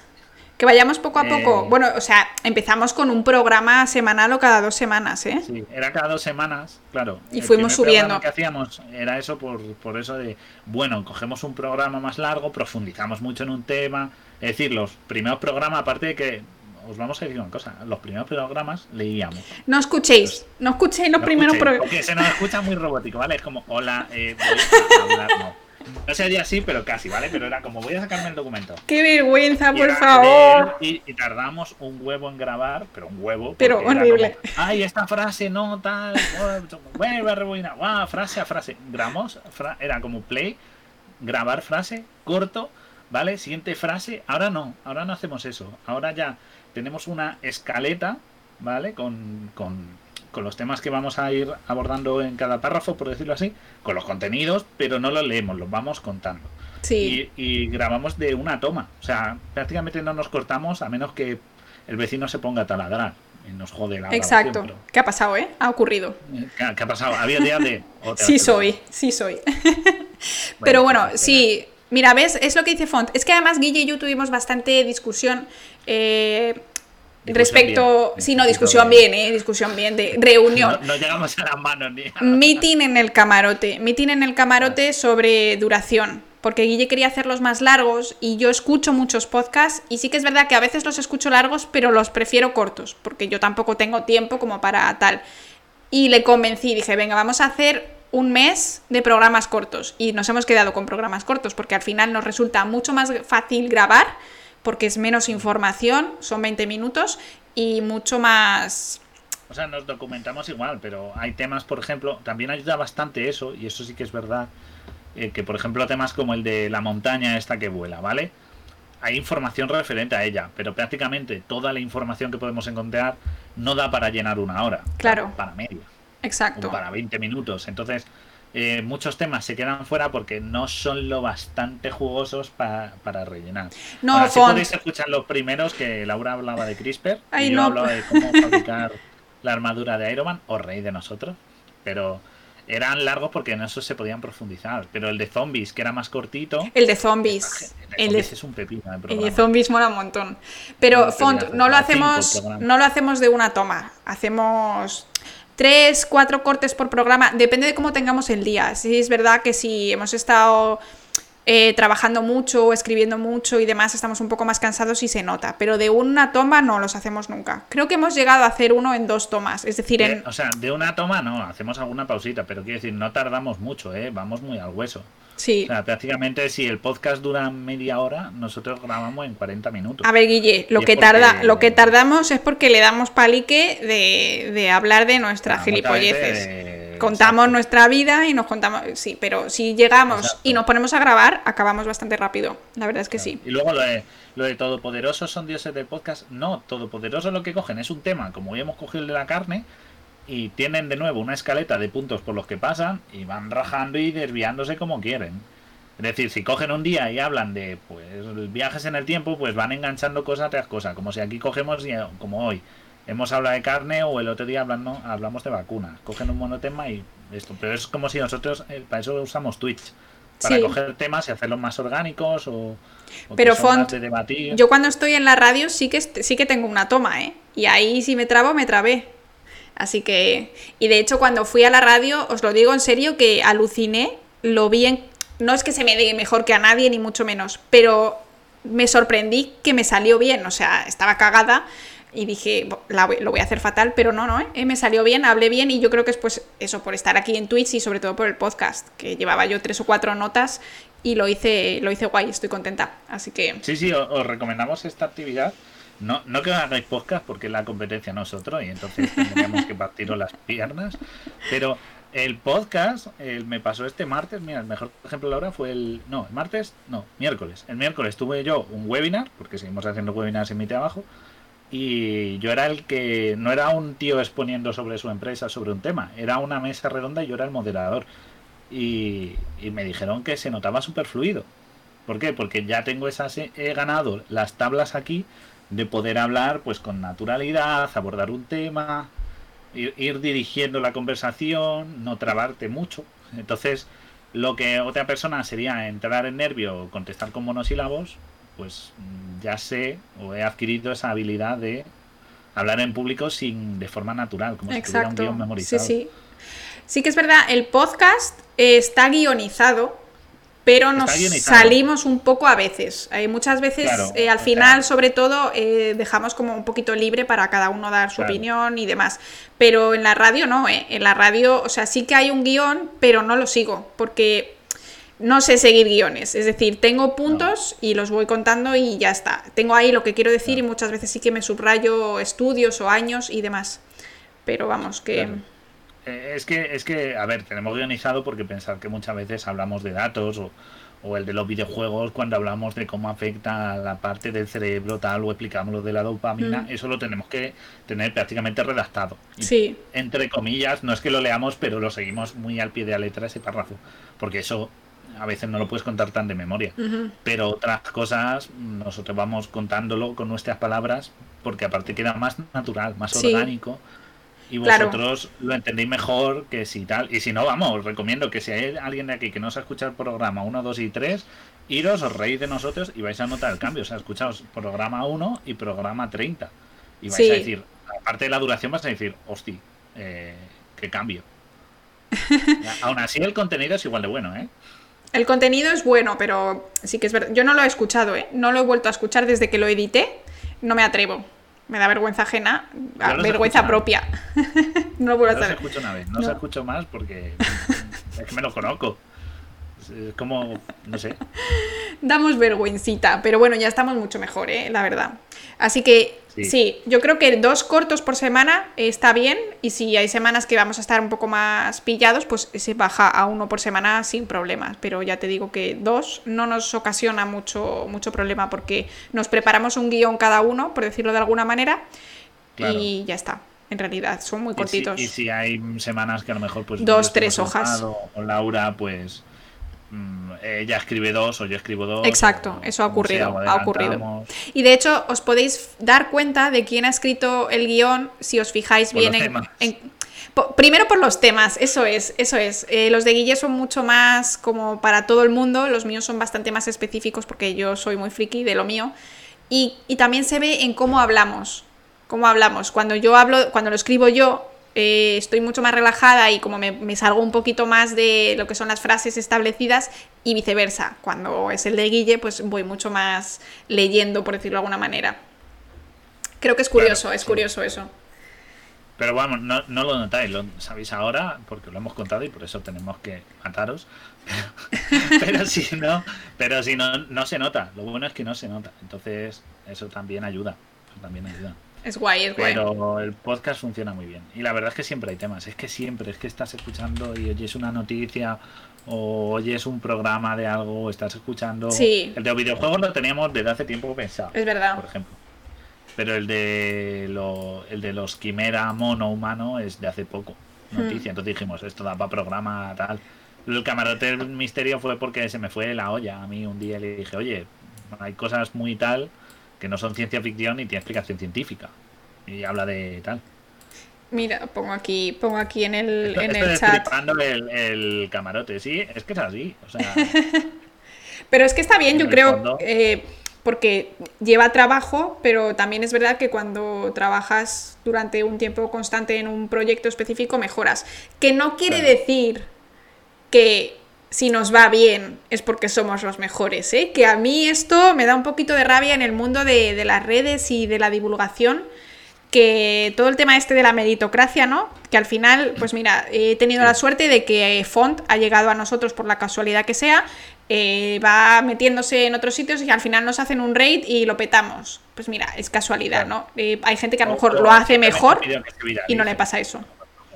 Claro, a lo mejor video, los videojuegos se viraliza y conseguir colaboraciones, pero vamos. Sí. el- también es que hay gente que tiene contenido muy malo y le ves con 700 suscriptores y dice 800 en directo y dices, mm, por Claro. favor. O, al revés, gente que tiene contenido muy muy bueno y que nunca le, le dan ese subidón, ¿no? Tú y yo porque también somos dos y que al fin y al cabo cuando Claro. eres dos es mucho más fácil dejar de comerte la cabeza en plan, mira, eh, Guille, hemos bajado muchísimo las visitas esta semana o yo qué sé, tal. Y me dices, bueno, mira, no pasa nada, ya está, eh, vamos Claro, a... y el tal". factor es que no vivimos de esto. Exacto. Es decir, tenemos Claro. nuestras cosas. Entonces, pues, pues este, este número ha visto menos. Bueno, pues podemos pensar qué es lo que ha fallado. Tipo, vale, este tema pues ha fallado, pues pues ya sé, porque es un tostón. O lo hemos publicado en una fecha en la que hay no sé qué. O hemos tardado tal. O sea, lo valoramos. Sí. Pero no nos está de, oh, hemos bajado suscriptores, oh, Dios. Porque como no ganamos un duro, nos Claro. da igual que nos escuchen 10 que 100. Exacto. Nosotros nos cuesta- ganamos lo mismo, cero. O sea, lo hacemos por gusto. Bueno, ahora Pero, algo, no. habré, algo habremos ganado porque tenemos seis suscriptores. Que teníamos siete, que era, eh, era nuestro amigo Rodri, que nos regaló la primera suscripción con Prime, pero ahora somos seis. No sé cuánto dinero es eso, pero vamos, que yo creo que no lo miraremos hasta eh, más adelante, porque no creo que sea representativo. No es Claro, representativo. en, en ese sentido no ganamos, no ganamos. Entonces, Bueno, no y yo he- es- de, ay, perdemos, no ganamos dinero. Yo he ganado 5 euros en TikTok. Ojo, 5 ojo. con algo, 5.40 y algo hace, hace un par de brazos, Sí, ¿eh? en 6 meses también que llevo subiendo. O sea, meses, da para chicle, ¿eh? que la gente Da dice que, que se gana dinero con TikTok. Ah, es que haces TikTok por el dinero. Bueno, mira, por 5 euros, chico, pues ni los, ni los he cobrado No. ni sé si los cobraré. Pero bueno, están, están en mi cuenta de TikTok. Está registrado, pero vamos, que ni lo sabe esto. O sea, que es que eh, en ese sentido también tenemos esa libertad. de Aunque nos preocupe crear, crear contenido que os guste que sea curioso, que sea especial, eh, que esté variado, pero no tenemos esa necesidad de, joder, es que necesitamos llegar semanalmente a 150 sí. escuchas porque si no, no cobramos suficiente y esto no mantenemos o ya no nos interesa. Sí. Si bajamos Y un además- mes, pues eh, nos esforzaremos. Nosotros no- también tenemos en cuenta que, que el tema de divulgación científica no atrae masas. Eh, esto es así, esto es así. Entonces, eh, nunca vamos a llegar a los números que tienen otras personas y entonces nos lo tomamos como un hobby, que al final también lo hace más divertido, ¿no?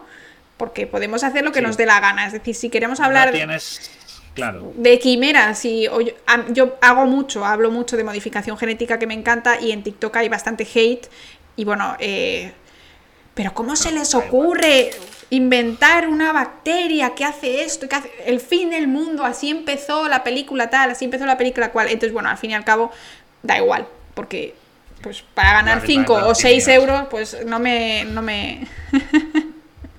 soy Sí, rica, es soy- rica, so- sole- Además, además, como es de TikTok, porque yo no hago TikTok, porque como veis que soy muy feo, no sirvo para esas cosas. Pues, Pues no, ¿eh? gusta Guille, pues eso no, eso no es así. Fíjate que hay muchísimos divulgadores que- en TikTok, hombres, divulgadores feos. hombres que no tienen ningún, hombres. ningún atractivo, que no tienen ningún atractivo. Y te puedo poner, mm, de hecho, de todos los divulgadores que yo conozco, creo que puede haber dos o tres que digas, bueno, a lo mejor algún seguidor es porque es adorable, ¿no? O es majo, o es guapo, o lo que sea. Pero la mayoría de ellos son señores con barriga, medio calvos, y ya está. Así que bueno, hate y machismo, exactamente, también machismo. Aquí, aquí hay material, aquí todavía. Porque a las mujeres siempre se nos, se nos critica un poquito más por el comentario, por el contenido que, que tenemos. Sí, Ya. exactamente. Eh, sí, en ese sentido sí, pero vamos, que yo no uso redes sociales. y, vamos, prefiero que lo lleve Laura, porque mm, eh, lo que consigue se lo gana mucho más a pulso. Esto es peloteo gratuito. ¿no? Vale, más porque- porque me lo valoran que- menos. que- porque se lo valoran menos o porque está, tiene esa barrera de que, pues, el mujer científica, bueno, mucha gente. Fijaros, igual. O sea, mira- En ese sentido lo, lo valora que es igual porque lo que importa es tu contenido. Fijaros una pero curiosidad, chicos. no. En TikTok puedes ver las estadísticas de, de seguimiento, que quién te sigue y como tú tienes, cuando te haces la cuenta, pues, pues tienes que poner si eres hombre o mujer. Bueno, no tienes, pero la mayoría de la gente lo hace, ¿no? Y también te ponen distinto contenido, depende de lo que pongas. Así que si no quieres que te salgan culos, pues pon que eres mujer y te saldrán otras cosas, quizá. Pero el caso es que cuando me hice la cuenta, como mi cuenta es una cuenta que es de mujer, ¿no? Yo soy Laura Flores, eh, el 80% de mis seguidores los primeros tres meses eran hombres. Y según hice más contenido, ¿no? Eh, más vídeos solo, solo, solo de ciencia, ya he llegado a 51% mujeres. Es decir, hoy en día tengo más seguidoras que seguidores. Y, y me ha costado, ya os digo, 5, 6 meses llegar a- al 50-50. Que es lo que tiene que ser ciencia, porque al final no tiene nada que ver con quién soy yo, sino con lo que cuento. Pero al principio no era así. Porque TikTok lo que hacía es, esa, la misma plataforma es machista, le mostraba mi contenido solo a hombres y luego vio que realmente también le interesaba a mujeres y ya empezó a, a hacerlo a mujeres. Claro. Sí, en verdad lo que importa es tu contenido, no como dice Font, lo que tienes entre las piernas. Y sí que es verdad que no es que no valga, si yo no me importa contar, ya me veis aquí que en el directo no me cuesta divulgar y hablar, No. no, tengo ese problema. Lo que pasa es que prefiero que lo haga Laura y aparte es que yo me da mucha pereza en las redes sociales. Sí, o sea, pero sí no que es verdad, Instagram. A mí es- me dice mucha gente, ¿tienes Instagram? Y yo, Guille No. con Instagram, por Dios. No tienes ningún perrito que sacar en tu Instagram. No, no tengo perro. No sé. Puedo fotografiar toda la mierda que tengo por mi habitación. Eso Pero- tengo para llenar tres Instagram, pero no. Pero no, no tengo por pereza. Pero sí me gusta, me gusta ese punto, ¿no? Eh, no es que no valga, pero ya sois muchos hombres eh, haciendo divulgación. Una mujer es bueno. Y sí que es verdad, sí que es verdad, sobre todo porque pienso que, que tengo contenido interesante que, que aportar que algunos hombres pues no aportan. De hecho, es que no hay, eh, que yo sepa, contenido en TikTok, ¿vale? En podcast, pues no sé. Eh, contenido tipo como el que hago yo, ¿no? Un poco más noticias, centrándome más en, en biología, biotecnología, bioquímica. No hay contenido tan específico como el mío, es decir, es un nicho que está abierto y no lo hay. Y encima, pues que lo haga una mujer también es, es interesante, ¿no? Cada vez hay más, pero Claro. sí que es verdad que, que es, es interesante para la sociedad. No, no, y es mejor. Yo lo, pre- yo lo prefiero y eso. No solo porque me de, sea un vago un vago digital, se podría decir. ¿Eso existe? ¿Los vagos digitales? Sí. En ese caso, aparte de vago digital, es porque prefiero que Laura sea la cabeza visible. Luego en los podcasts ya sabéis que vamos al 50-50 los dos. Sí. Y, y aquí, aquí porque por la mañana yo estoy trabajando. Sí, sí. También estaría en las noticias, por eso Laura. Y a la radio se le ofrece a Laura porque es una radio de Valencia. Entonces, Claro. eh, y, y también por el TikTok, que es por lo Sí, que la conocen. Entonces, Sí, sí, Eh, al final. Y al final, fijaos, fijaos, chicos, fijaos lo que decía de la meritocracia. Es que está muy interesante ¿eh? este, es- esta charla. Lo que decía de la meritocracia, ¿no? Yo podría ahora mismo pensar, bueno, es que yo estoy en la radio porque sí, porque soy la mejor y porque lo hago muy bien. O porque hablo muy bien, ¿no? Porque tengo mucha labia y explico bien. A lo mejor sí, a lo mejor explico bien y hablo bien, pero la razón por la que yo estoy en la radio, y esta es la pura realidad, es que conozco al doctor Fisión, al cual iban a entrevistar y le habían ofrecido. No creo que se vea saludo. nuestro directo de tres horas del doctor Fisión. si lo ve, yo siempre saludo. Nunca se sabe. Entonces, eh, le ofrecieron a, a él eh, hacer eh, la- lo mismo que hago yo, pero telefónicamente, y él dijo que no, porque tenía, él tiene muchísimo trabajo, no, no le da para hacer, prepararse contenido de media hora semanalmente, es, bastante es bastante trabajo en realidad. Y justo estaba hablando conmigo y me dijo, oye, me han llamado de una radio de Valencia tal, le doy tu contacto, le pasó mi TikTok, a, Nacho Roca le gustó y me llamó. Entonces, al final fue coincidencia del simple hecho que yo eh, conocí a Doctor Fisión porque le hice un vídeo respuesta por un tema que había hecho de ingeniería genética y obviamente como es mi tema pues yo lo expliqué en detalle me habló y me dijo, está genial tal, y justo coincidió que le habían enviado eso. Entonces, yo estaba en el momento adecuado, en el, en el lugar adecuado. Pero si no hubiera estado, pues no hubiera tenido una oportunidad de, de salir en la radio. Entonces, al final, que todo nos funciona, pues ha sido por una serie de, de, de cosas que han funcionado. Sí. Si lo haces mal, no funciona. Si lo haces mal, no funciona. Pero si lo haces bien, tienes que estar en el lugar adecuado para que para tener éxito. Y si no funciona, si no tienes éxito, en- ya no solo en, en redes sociales, sino en todo. Es que es España, todo va por contacto. Encontrar un buen trabajo, eh, lo que sea, ¿no? Esto está claro. Y no es porque seas malo, es ahí- porque no has tenido quiero un suerte. matiz ahora. Ahora haré un matiz. con Cuenta, cuenta, contactos. cuenta. No, quiere decir que el nepotismo, no confundamos el tener contactos y conseguir cosas por contactos que el nepotismo y el enchufismo malo. Quiero decir, Sí, una cosa es que tú consigas. Totalmente, algo, totalmente. Laura, por ejemplo, gracias a este contacto ha conseguido esto, pero Laura. Pero si lo hiciera mal. No por el, ya no por el contacto. Claro. Sino porque está ahí dando. Exacto. y tal. Es decir, yo mi trabajo conseguí porque una persona dijo, están buscando a alguien y me propuso a mí. Pero yo me he tenido que ganar ese puesto de trabajo y haciendo las cosas bien. Si no, Sí. estaría en la calle a, lo- a los dos días. exacto, eso Es también es cierto. Una cosa es el contacto y tú luego valgas. Y Pero un al tío final- una buena, Pero al final, Guille, El- lo que yo digo es que gente que hace las cosas bien las hay a patadas. ¿Vale? Y, y esto es así. Sí. Gente que hace las cosas mal también, y más, muchas más. Pero no es raro encontrar gente que haga cosas bien. El problema es que te coincida, eh, Claro, pues yo que sé, eso, que, que escribas a Ángel Martín con un misterio cotidiano y justo diga, mira, tiene un podcast, ¡pum! La has petado. Eh, pero si a lo mejor no, no lee tu email porque recibe 300 emails al día y se le pasa a contestarte, pues ya está, se, se te ha ido, ¿no? O sea, da igual, Claro. no es que lo hagas mal, es que no leyó tu email. Entonces, no sé, me parece un tema muy interesante en realidad.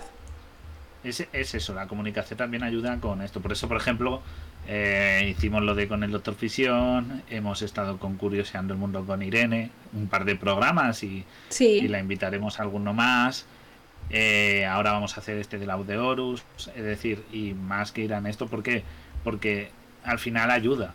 sí, Al final es una manera de conocerte y vamos, que se hace en el mundo de, de, sí. de los medios. Bueno, en- todos- en todos no los mundos. comerciales, no comerciales. O sea, tú puedes pagar para que te hagan publicidad, pero hay acuerdos de intercambio en el cual, bueno, tú te vienes a mí este, yo te voy al tuyo, te doy un programa de calidad con un contenido que nosotros, Laura y yo, generamos especial. Sí. A cambio tú nos muestras a tu audiencia, con lo cual puede que redirijamos parte de tu audiencia hacia nuestro podcast y ganamos visitas. Eso es totalmente lícito y legal Sí, sí. y es lo que ocurre y no es ni enchufismo ni co- es eso, es un intercambio normal y ocurre con muchas cosas.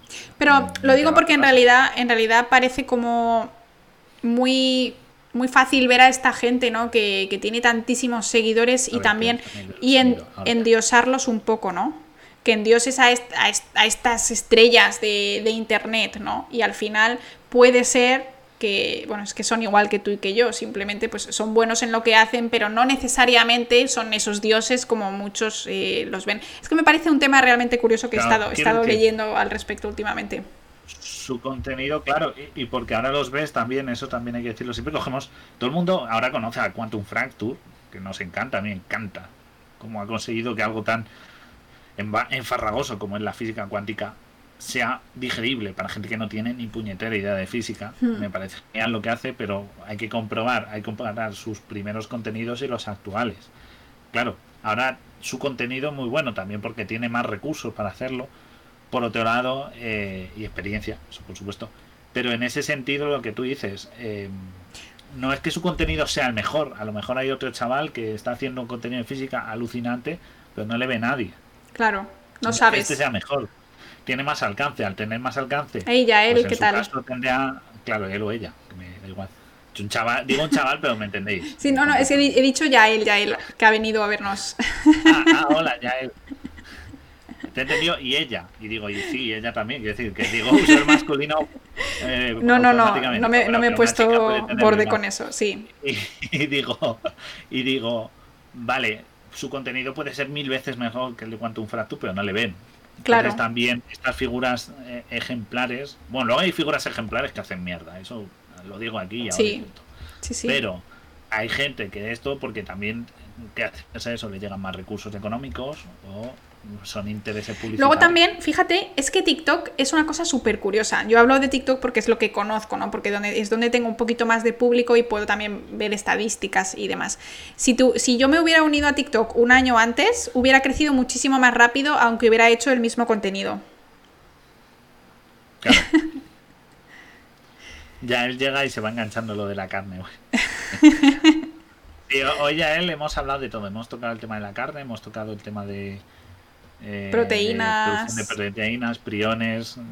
Y ¿Qué, luego qué opinamos un del poquito de charla, sí. un poquito, ahora estamos hablando. Entonces, eso, en, e- en ese sentido, o sea, por ejemplo, ¿no? Ibai, que es como ahora el multiejemplo, el que cada vez que emite, pues el tío tiene. eh, el- tú ves cuando hizo el combate de boxeo y tú dices, joder, yo también podría montarlo. La diferencia es que Ibai tiene tal alcance que marcas como era el Pozo, que estaba era patrocinador del evento. Sí, Entonces, claro, dices, ¿por qué tiene esto? Porque, claro, ya es atractivo y lo vio muchísima gente. Mm. En ese sentido, claro, no es que haga él el mejor contenido, es que por suerte tiene mucho y eso también retroalimenta la máquina. Bueno, fue suerte en un momento en el sentido de él estaba en una plataforma que estaba en pleno auge y es lo que es Claro. justo lo que me refería con lo de TikTok. TikTok hace un año explotó a, a nivel de, de usuarios que eh, consumían contenido, ¿vale? Entonces, la gente que creaba contenido ha crecido de manera exponencial en un año. Nos, nos contaba Claro. eh, Doctor Fisión, ¿te acuerdas, Guille? Que había, que había Sí. crecido de, de, de 100.000 a 200.000 en una noche. Una burrada. Una burrada. Y es decir, yo, y, y- y yo tengo 25.000 personas y llevo seis meses. Y eso es porque antes había muy poca gente creando contenido, rel- relativamente, ¿vale? Y mucha gente haciéndose las cuentas. Entonces, si tú te abres una cuenta en el momento oportuno en el que hay mucha visibilidad, vas a ganar muchos seguidores haciendo el mismo contenido que podrías hacer pues como yo, ¿no? Un año después me abro una cuenta cuando pasa todo el boom y ahora hay tantísima competencia que es, es mucho más difícil crecer. Y sí, o sea, puedes decir, es que lo haces mal, es que, ah, claro, a la gente no le gusta lo que cuentas, pero bueno, a alguien tiene que haber lo que le, que le guste lo que cuento. Lo que pasa es que la visibilidad que tienes ahora, oye, que 25.000 personas son muchísimas personas y que yo obtengo eh, 1.000, 2.000 de, media visitas por cada vídeo que yo subo, que es una burrada, es una burrada para hacer que haga una cosa en mi casa así ya está, ¿sabes? Y Tampoco... tienes, y tienes menos competencia. Es que lo que tú dices. Exacto, pero es que... ciencia.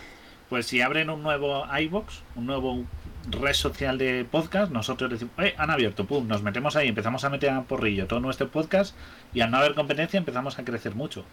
Claro, pero, Pero, es, si entra alguien después, pues no esto. O sea, es muy difícil este mundo del marketing. es muy complicado, ¿eh? es Es complicado. Súper complejo. Por eso digo Y- que, que está bien que, que estés tú en mi equipo, Guille, por decirlo de alguna manera, porque somos un equipo, sí que es verdad que luego yo tengo aparte el Laura Floresciencia, ¿no? Que hago aquí por Sí. las mañanas y demás, pero tenemos un, tengo una manera un poco de no machacarme yo personalmente porque yo nunca he sido de compararme, eso sí que es verdad, porque bueno, yo, he ido muy, muy a mi bola, los que me conocéis, que tengo bastante de los que estáis viendo, sois, sois, me conocéis bien y sabéis que a mí, pues eh, lo que opinen los demás de mí, me ha resbalado eh, siempre, me ha resbalado siempre, yo he ido siempre a mi bola y demás, pero en redes sociales sí que es verdad que es muy complicado aislarse de eso, entonces eh, está bien que Guille esté un poco con los pies en la tierra. Exacto. de tierra, Laura. Claro, para decir, mira, Guille, no sé qué, pasa que hago mal, y me dices, pues el vídeo está muy bien, pues mira, si no les ha gustado, pues me la suda y ya está, y ya está, y se me pasa, ¿sabes? Entonces... Y sobre todo eso, que tenemos la libertad, que es un hobby. Entonces, sí. Es que además se nota en cuanto ha habido youtubers que yo he seguido que hacían las cosas sin ganar dinero o no tenían muchos seguidores y, joder, hacían un contenido súper divertido, tenían libertad de hacer paridas o, tal. En el momento en el que cogían y empezaban a ganar pasta, empezaban a producir más, pero peor. Y al cabo de un par de años se quemaban. Y empezaba y ya resultaba un contenido pues muy poca calidad ya bajaba bastante. También hay que tener en cuenta una cosa muy importante en este punto y es que... Esperad, que estoy pendiente... Vale hay que tener una cosa muy importante, chicos, en cuenta y es que cuando tú oyes a esta persona que dice, ay, es que yo tengo el mejor trabajo del mundo, soy súper feliz, me encanta lo que hago, siempre me encanta crear. Esto se oye mucho en las, en las digo las influencers porque es más en, en, Instagram, cuando lo que yo he oído, ¿vale? Es que a mí me encanta, yo siempre estoy pensando en nuevo contenido. Eso, eso no es verdad. A mí me encanta, me encanta crear contenido y, y siempre estoy leyendo noticias y, llevo poco y aún así hay muchos días que digo, mira, paso, paso, no quiero estar con el móvil, quiero estar viendo una serie, jugando a un videojuego y paso de todo. Y toda esta, esta concepción del trabajo maravilloso, eso es una mierda. Una vez tienes la obligación de hacer algo porque vas a recibir dinero a cambio, eso ya cambia muchísimo las cosas, yo creo, también. Que no quiere decir que no lo disfrutes igualmente y no lo hagas bien, pero es trabajo. Es trabajo. El trabajo y la responsabilidad, sí. Eso hablaba recientemente con un amigo que trabaja, bueno, en cosas de diseño y también en videojuegos y le, decía, oye, tal, hablaba, pues, oye, ¿no te va a echar una partida? Hemos visto este nuevo que han anunciado, está muy bien, a ver si le metemos cañita y tal. Y decía, es que, es que desde que curro en esto, ya como que, como que es que ya estoy saturado, eh, tal. Entonces, dice, joder, y, con ciertas cosas que se requiere entretenimiento, pues el que trabaja en una cárnica va a seguir comiendo carne. Pero cosas que requieren que te diviertas y ya lo asocias a trabajo o no desconectas del todo, pues se te atasca. Sí, yo creo que está bien tener un trabajo normal y corriente que, no estés eh, sufriendo, pero hombre, que tampoco te vendan la idea de que tu trabajo tiene que ser eh, un, parque de atracciones, porque eso no, no funciona bien. Pero bueno, Cosas aparte, nosotros nos lo pasamos muy bien grabando, sobre todo, eh, y preparando los, los guiones, así que muchas gracias a todos. Eh, y aunque nos escuchéis poquito, la verdad, eh, os agradecemos un montón. O sea, aunque no seáis una legión de 400.000, me da igual. Aunque seáis 30, los 30 gatos que gastáis, como hoy, que llevamos casi 3 horas, que ya os vale que no tengáis otra cosa que hacer. Me voy a morir. Que, que estéis aquí aguantando nuestra chapa, aunque no estéis las tres horas, pero estéis hora y media aguantando nuestra chapa, es me dice de que hay gente a la que le gusta esto y de que hay gente a la que le importamos, aunque sea el rato de, oye, mira, esta tarde te hemos quitado la amargura del, de la semana y te dejamos limpia tu mente para que entres el fin de con Sí, sí, sí, la verdad es que... Y a mí... No me lo pagan ni el Disculpa, a mí me dicen mucho en mis directos por la mañana y en comentarios... Y en comentarios en TikTok me han dicho que, les gusta mucho mi contenido y que se lo enseñan a los. Muchos profes se lo enseñan a los niños o les cuentan lo que yo cuento, se lo cuentan a, sus niños. Y padres, también me han escrito padres diciendo que ven mi contenido con, sus niños. Niños y niñas, quiero decir, ¿eh? Y la verdad es que eso, eso ya está. Me han dicho eso tres personas, me da igual, ya está. Que sigo creando contenido porque, oye es divulgación científica, al fin y al cabo, muy interesante. Muy interesante que haya gente que, realmente pierda el tiempo, porque para mí es muy extraño que alguien se pare para escribirte eso. Sí, no, no, no. Eh, Es lo que os digo, que estéis aquí, Fon, Sol Sole, Rach, Yael, eh, Foches, eh, todos los que, y los que han pasado y se han ido como Ornigoth y tal, eh, está súper guay, es un ratito que echáis y, y la verdad dice, joder, esta gente eh, Sí. no hacéis compañía. Pues Si estáis al otro lado, ni os conocemos la cara, ni sabemos cómo que, Es- lo mal que suena vuestra Justo voz. lo estaba pensando, estaba pensando en Font el otro día. Claro, Ojo, tienes sueños con fondo. no, no, no, cuando, cuando estaba viendo el directo de, de José Lozano Rey, que dijo que había sido tú, y es que no te, claro, no te ponía cara, digo, quiero darle las gracias, pero es, fue muy extraño pensar en una persona completamente virtual. Entonces, No, y, y sabemos que algo, y ya vamos como tomando nota, yo, yo lo- no lo parece, pero luego lo apunto, de quién va repitiendo, para ya quedarme con quién es cada uno. Por eso Es el que- de la película no me acuerdo porque fue creo en el primero o el segundo, pero ya voy, ya voy tomando nota. Eh, enton- entonces, Sí. ya, ya me voy a esto. Y, y sobre todo es eso, es un rato de entretenimiento. Si es que no ganamos nada, solo el buen rollito de estar aquí, el que se haga un cafetito quien quiera. Y bueno, al fin y al cabo también estamos tú y yo a veces dos horas hablando en el Discord como, como sus Bueno, normales. Contigo y con todo el mundo, que ya me engancho a hablar con todo el mundo. Yo tengo un problema. Ma- eh, Sol Solet, valgo para la docencia, pero depende, ¿eh? porque sí que es verdad que tengo muy poca, muy poca paciencia.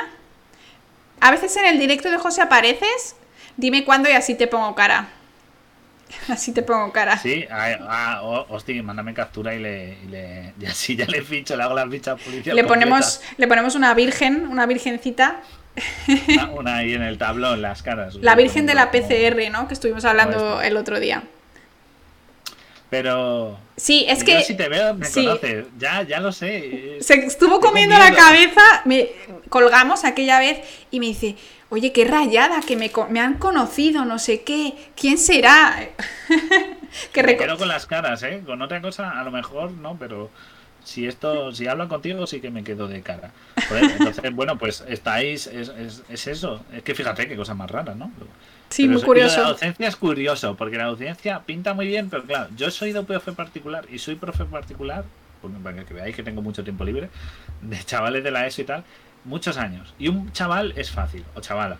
Pero una clase de desgraciados de segundo de la ESO es otro cantar. Por eso es buena mío. divulgación. Amigo no mío. que aguantar diario. Exacto, exacto. Bueno, pues nada, vamos a acabar ya el directito. Un saludito a todos, muchas gracias. Y vamos a hacer la despedida, aunque yo creo que poca Salud. gente del audio llegará a las tres horas, porque esto lo interesante es... Habrá algún valiente.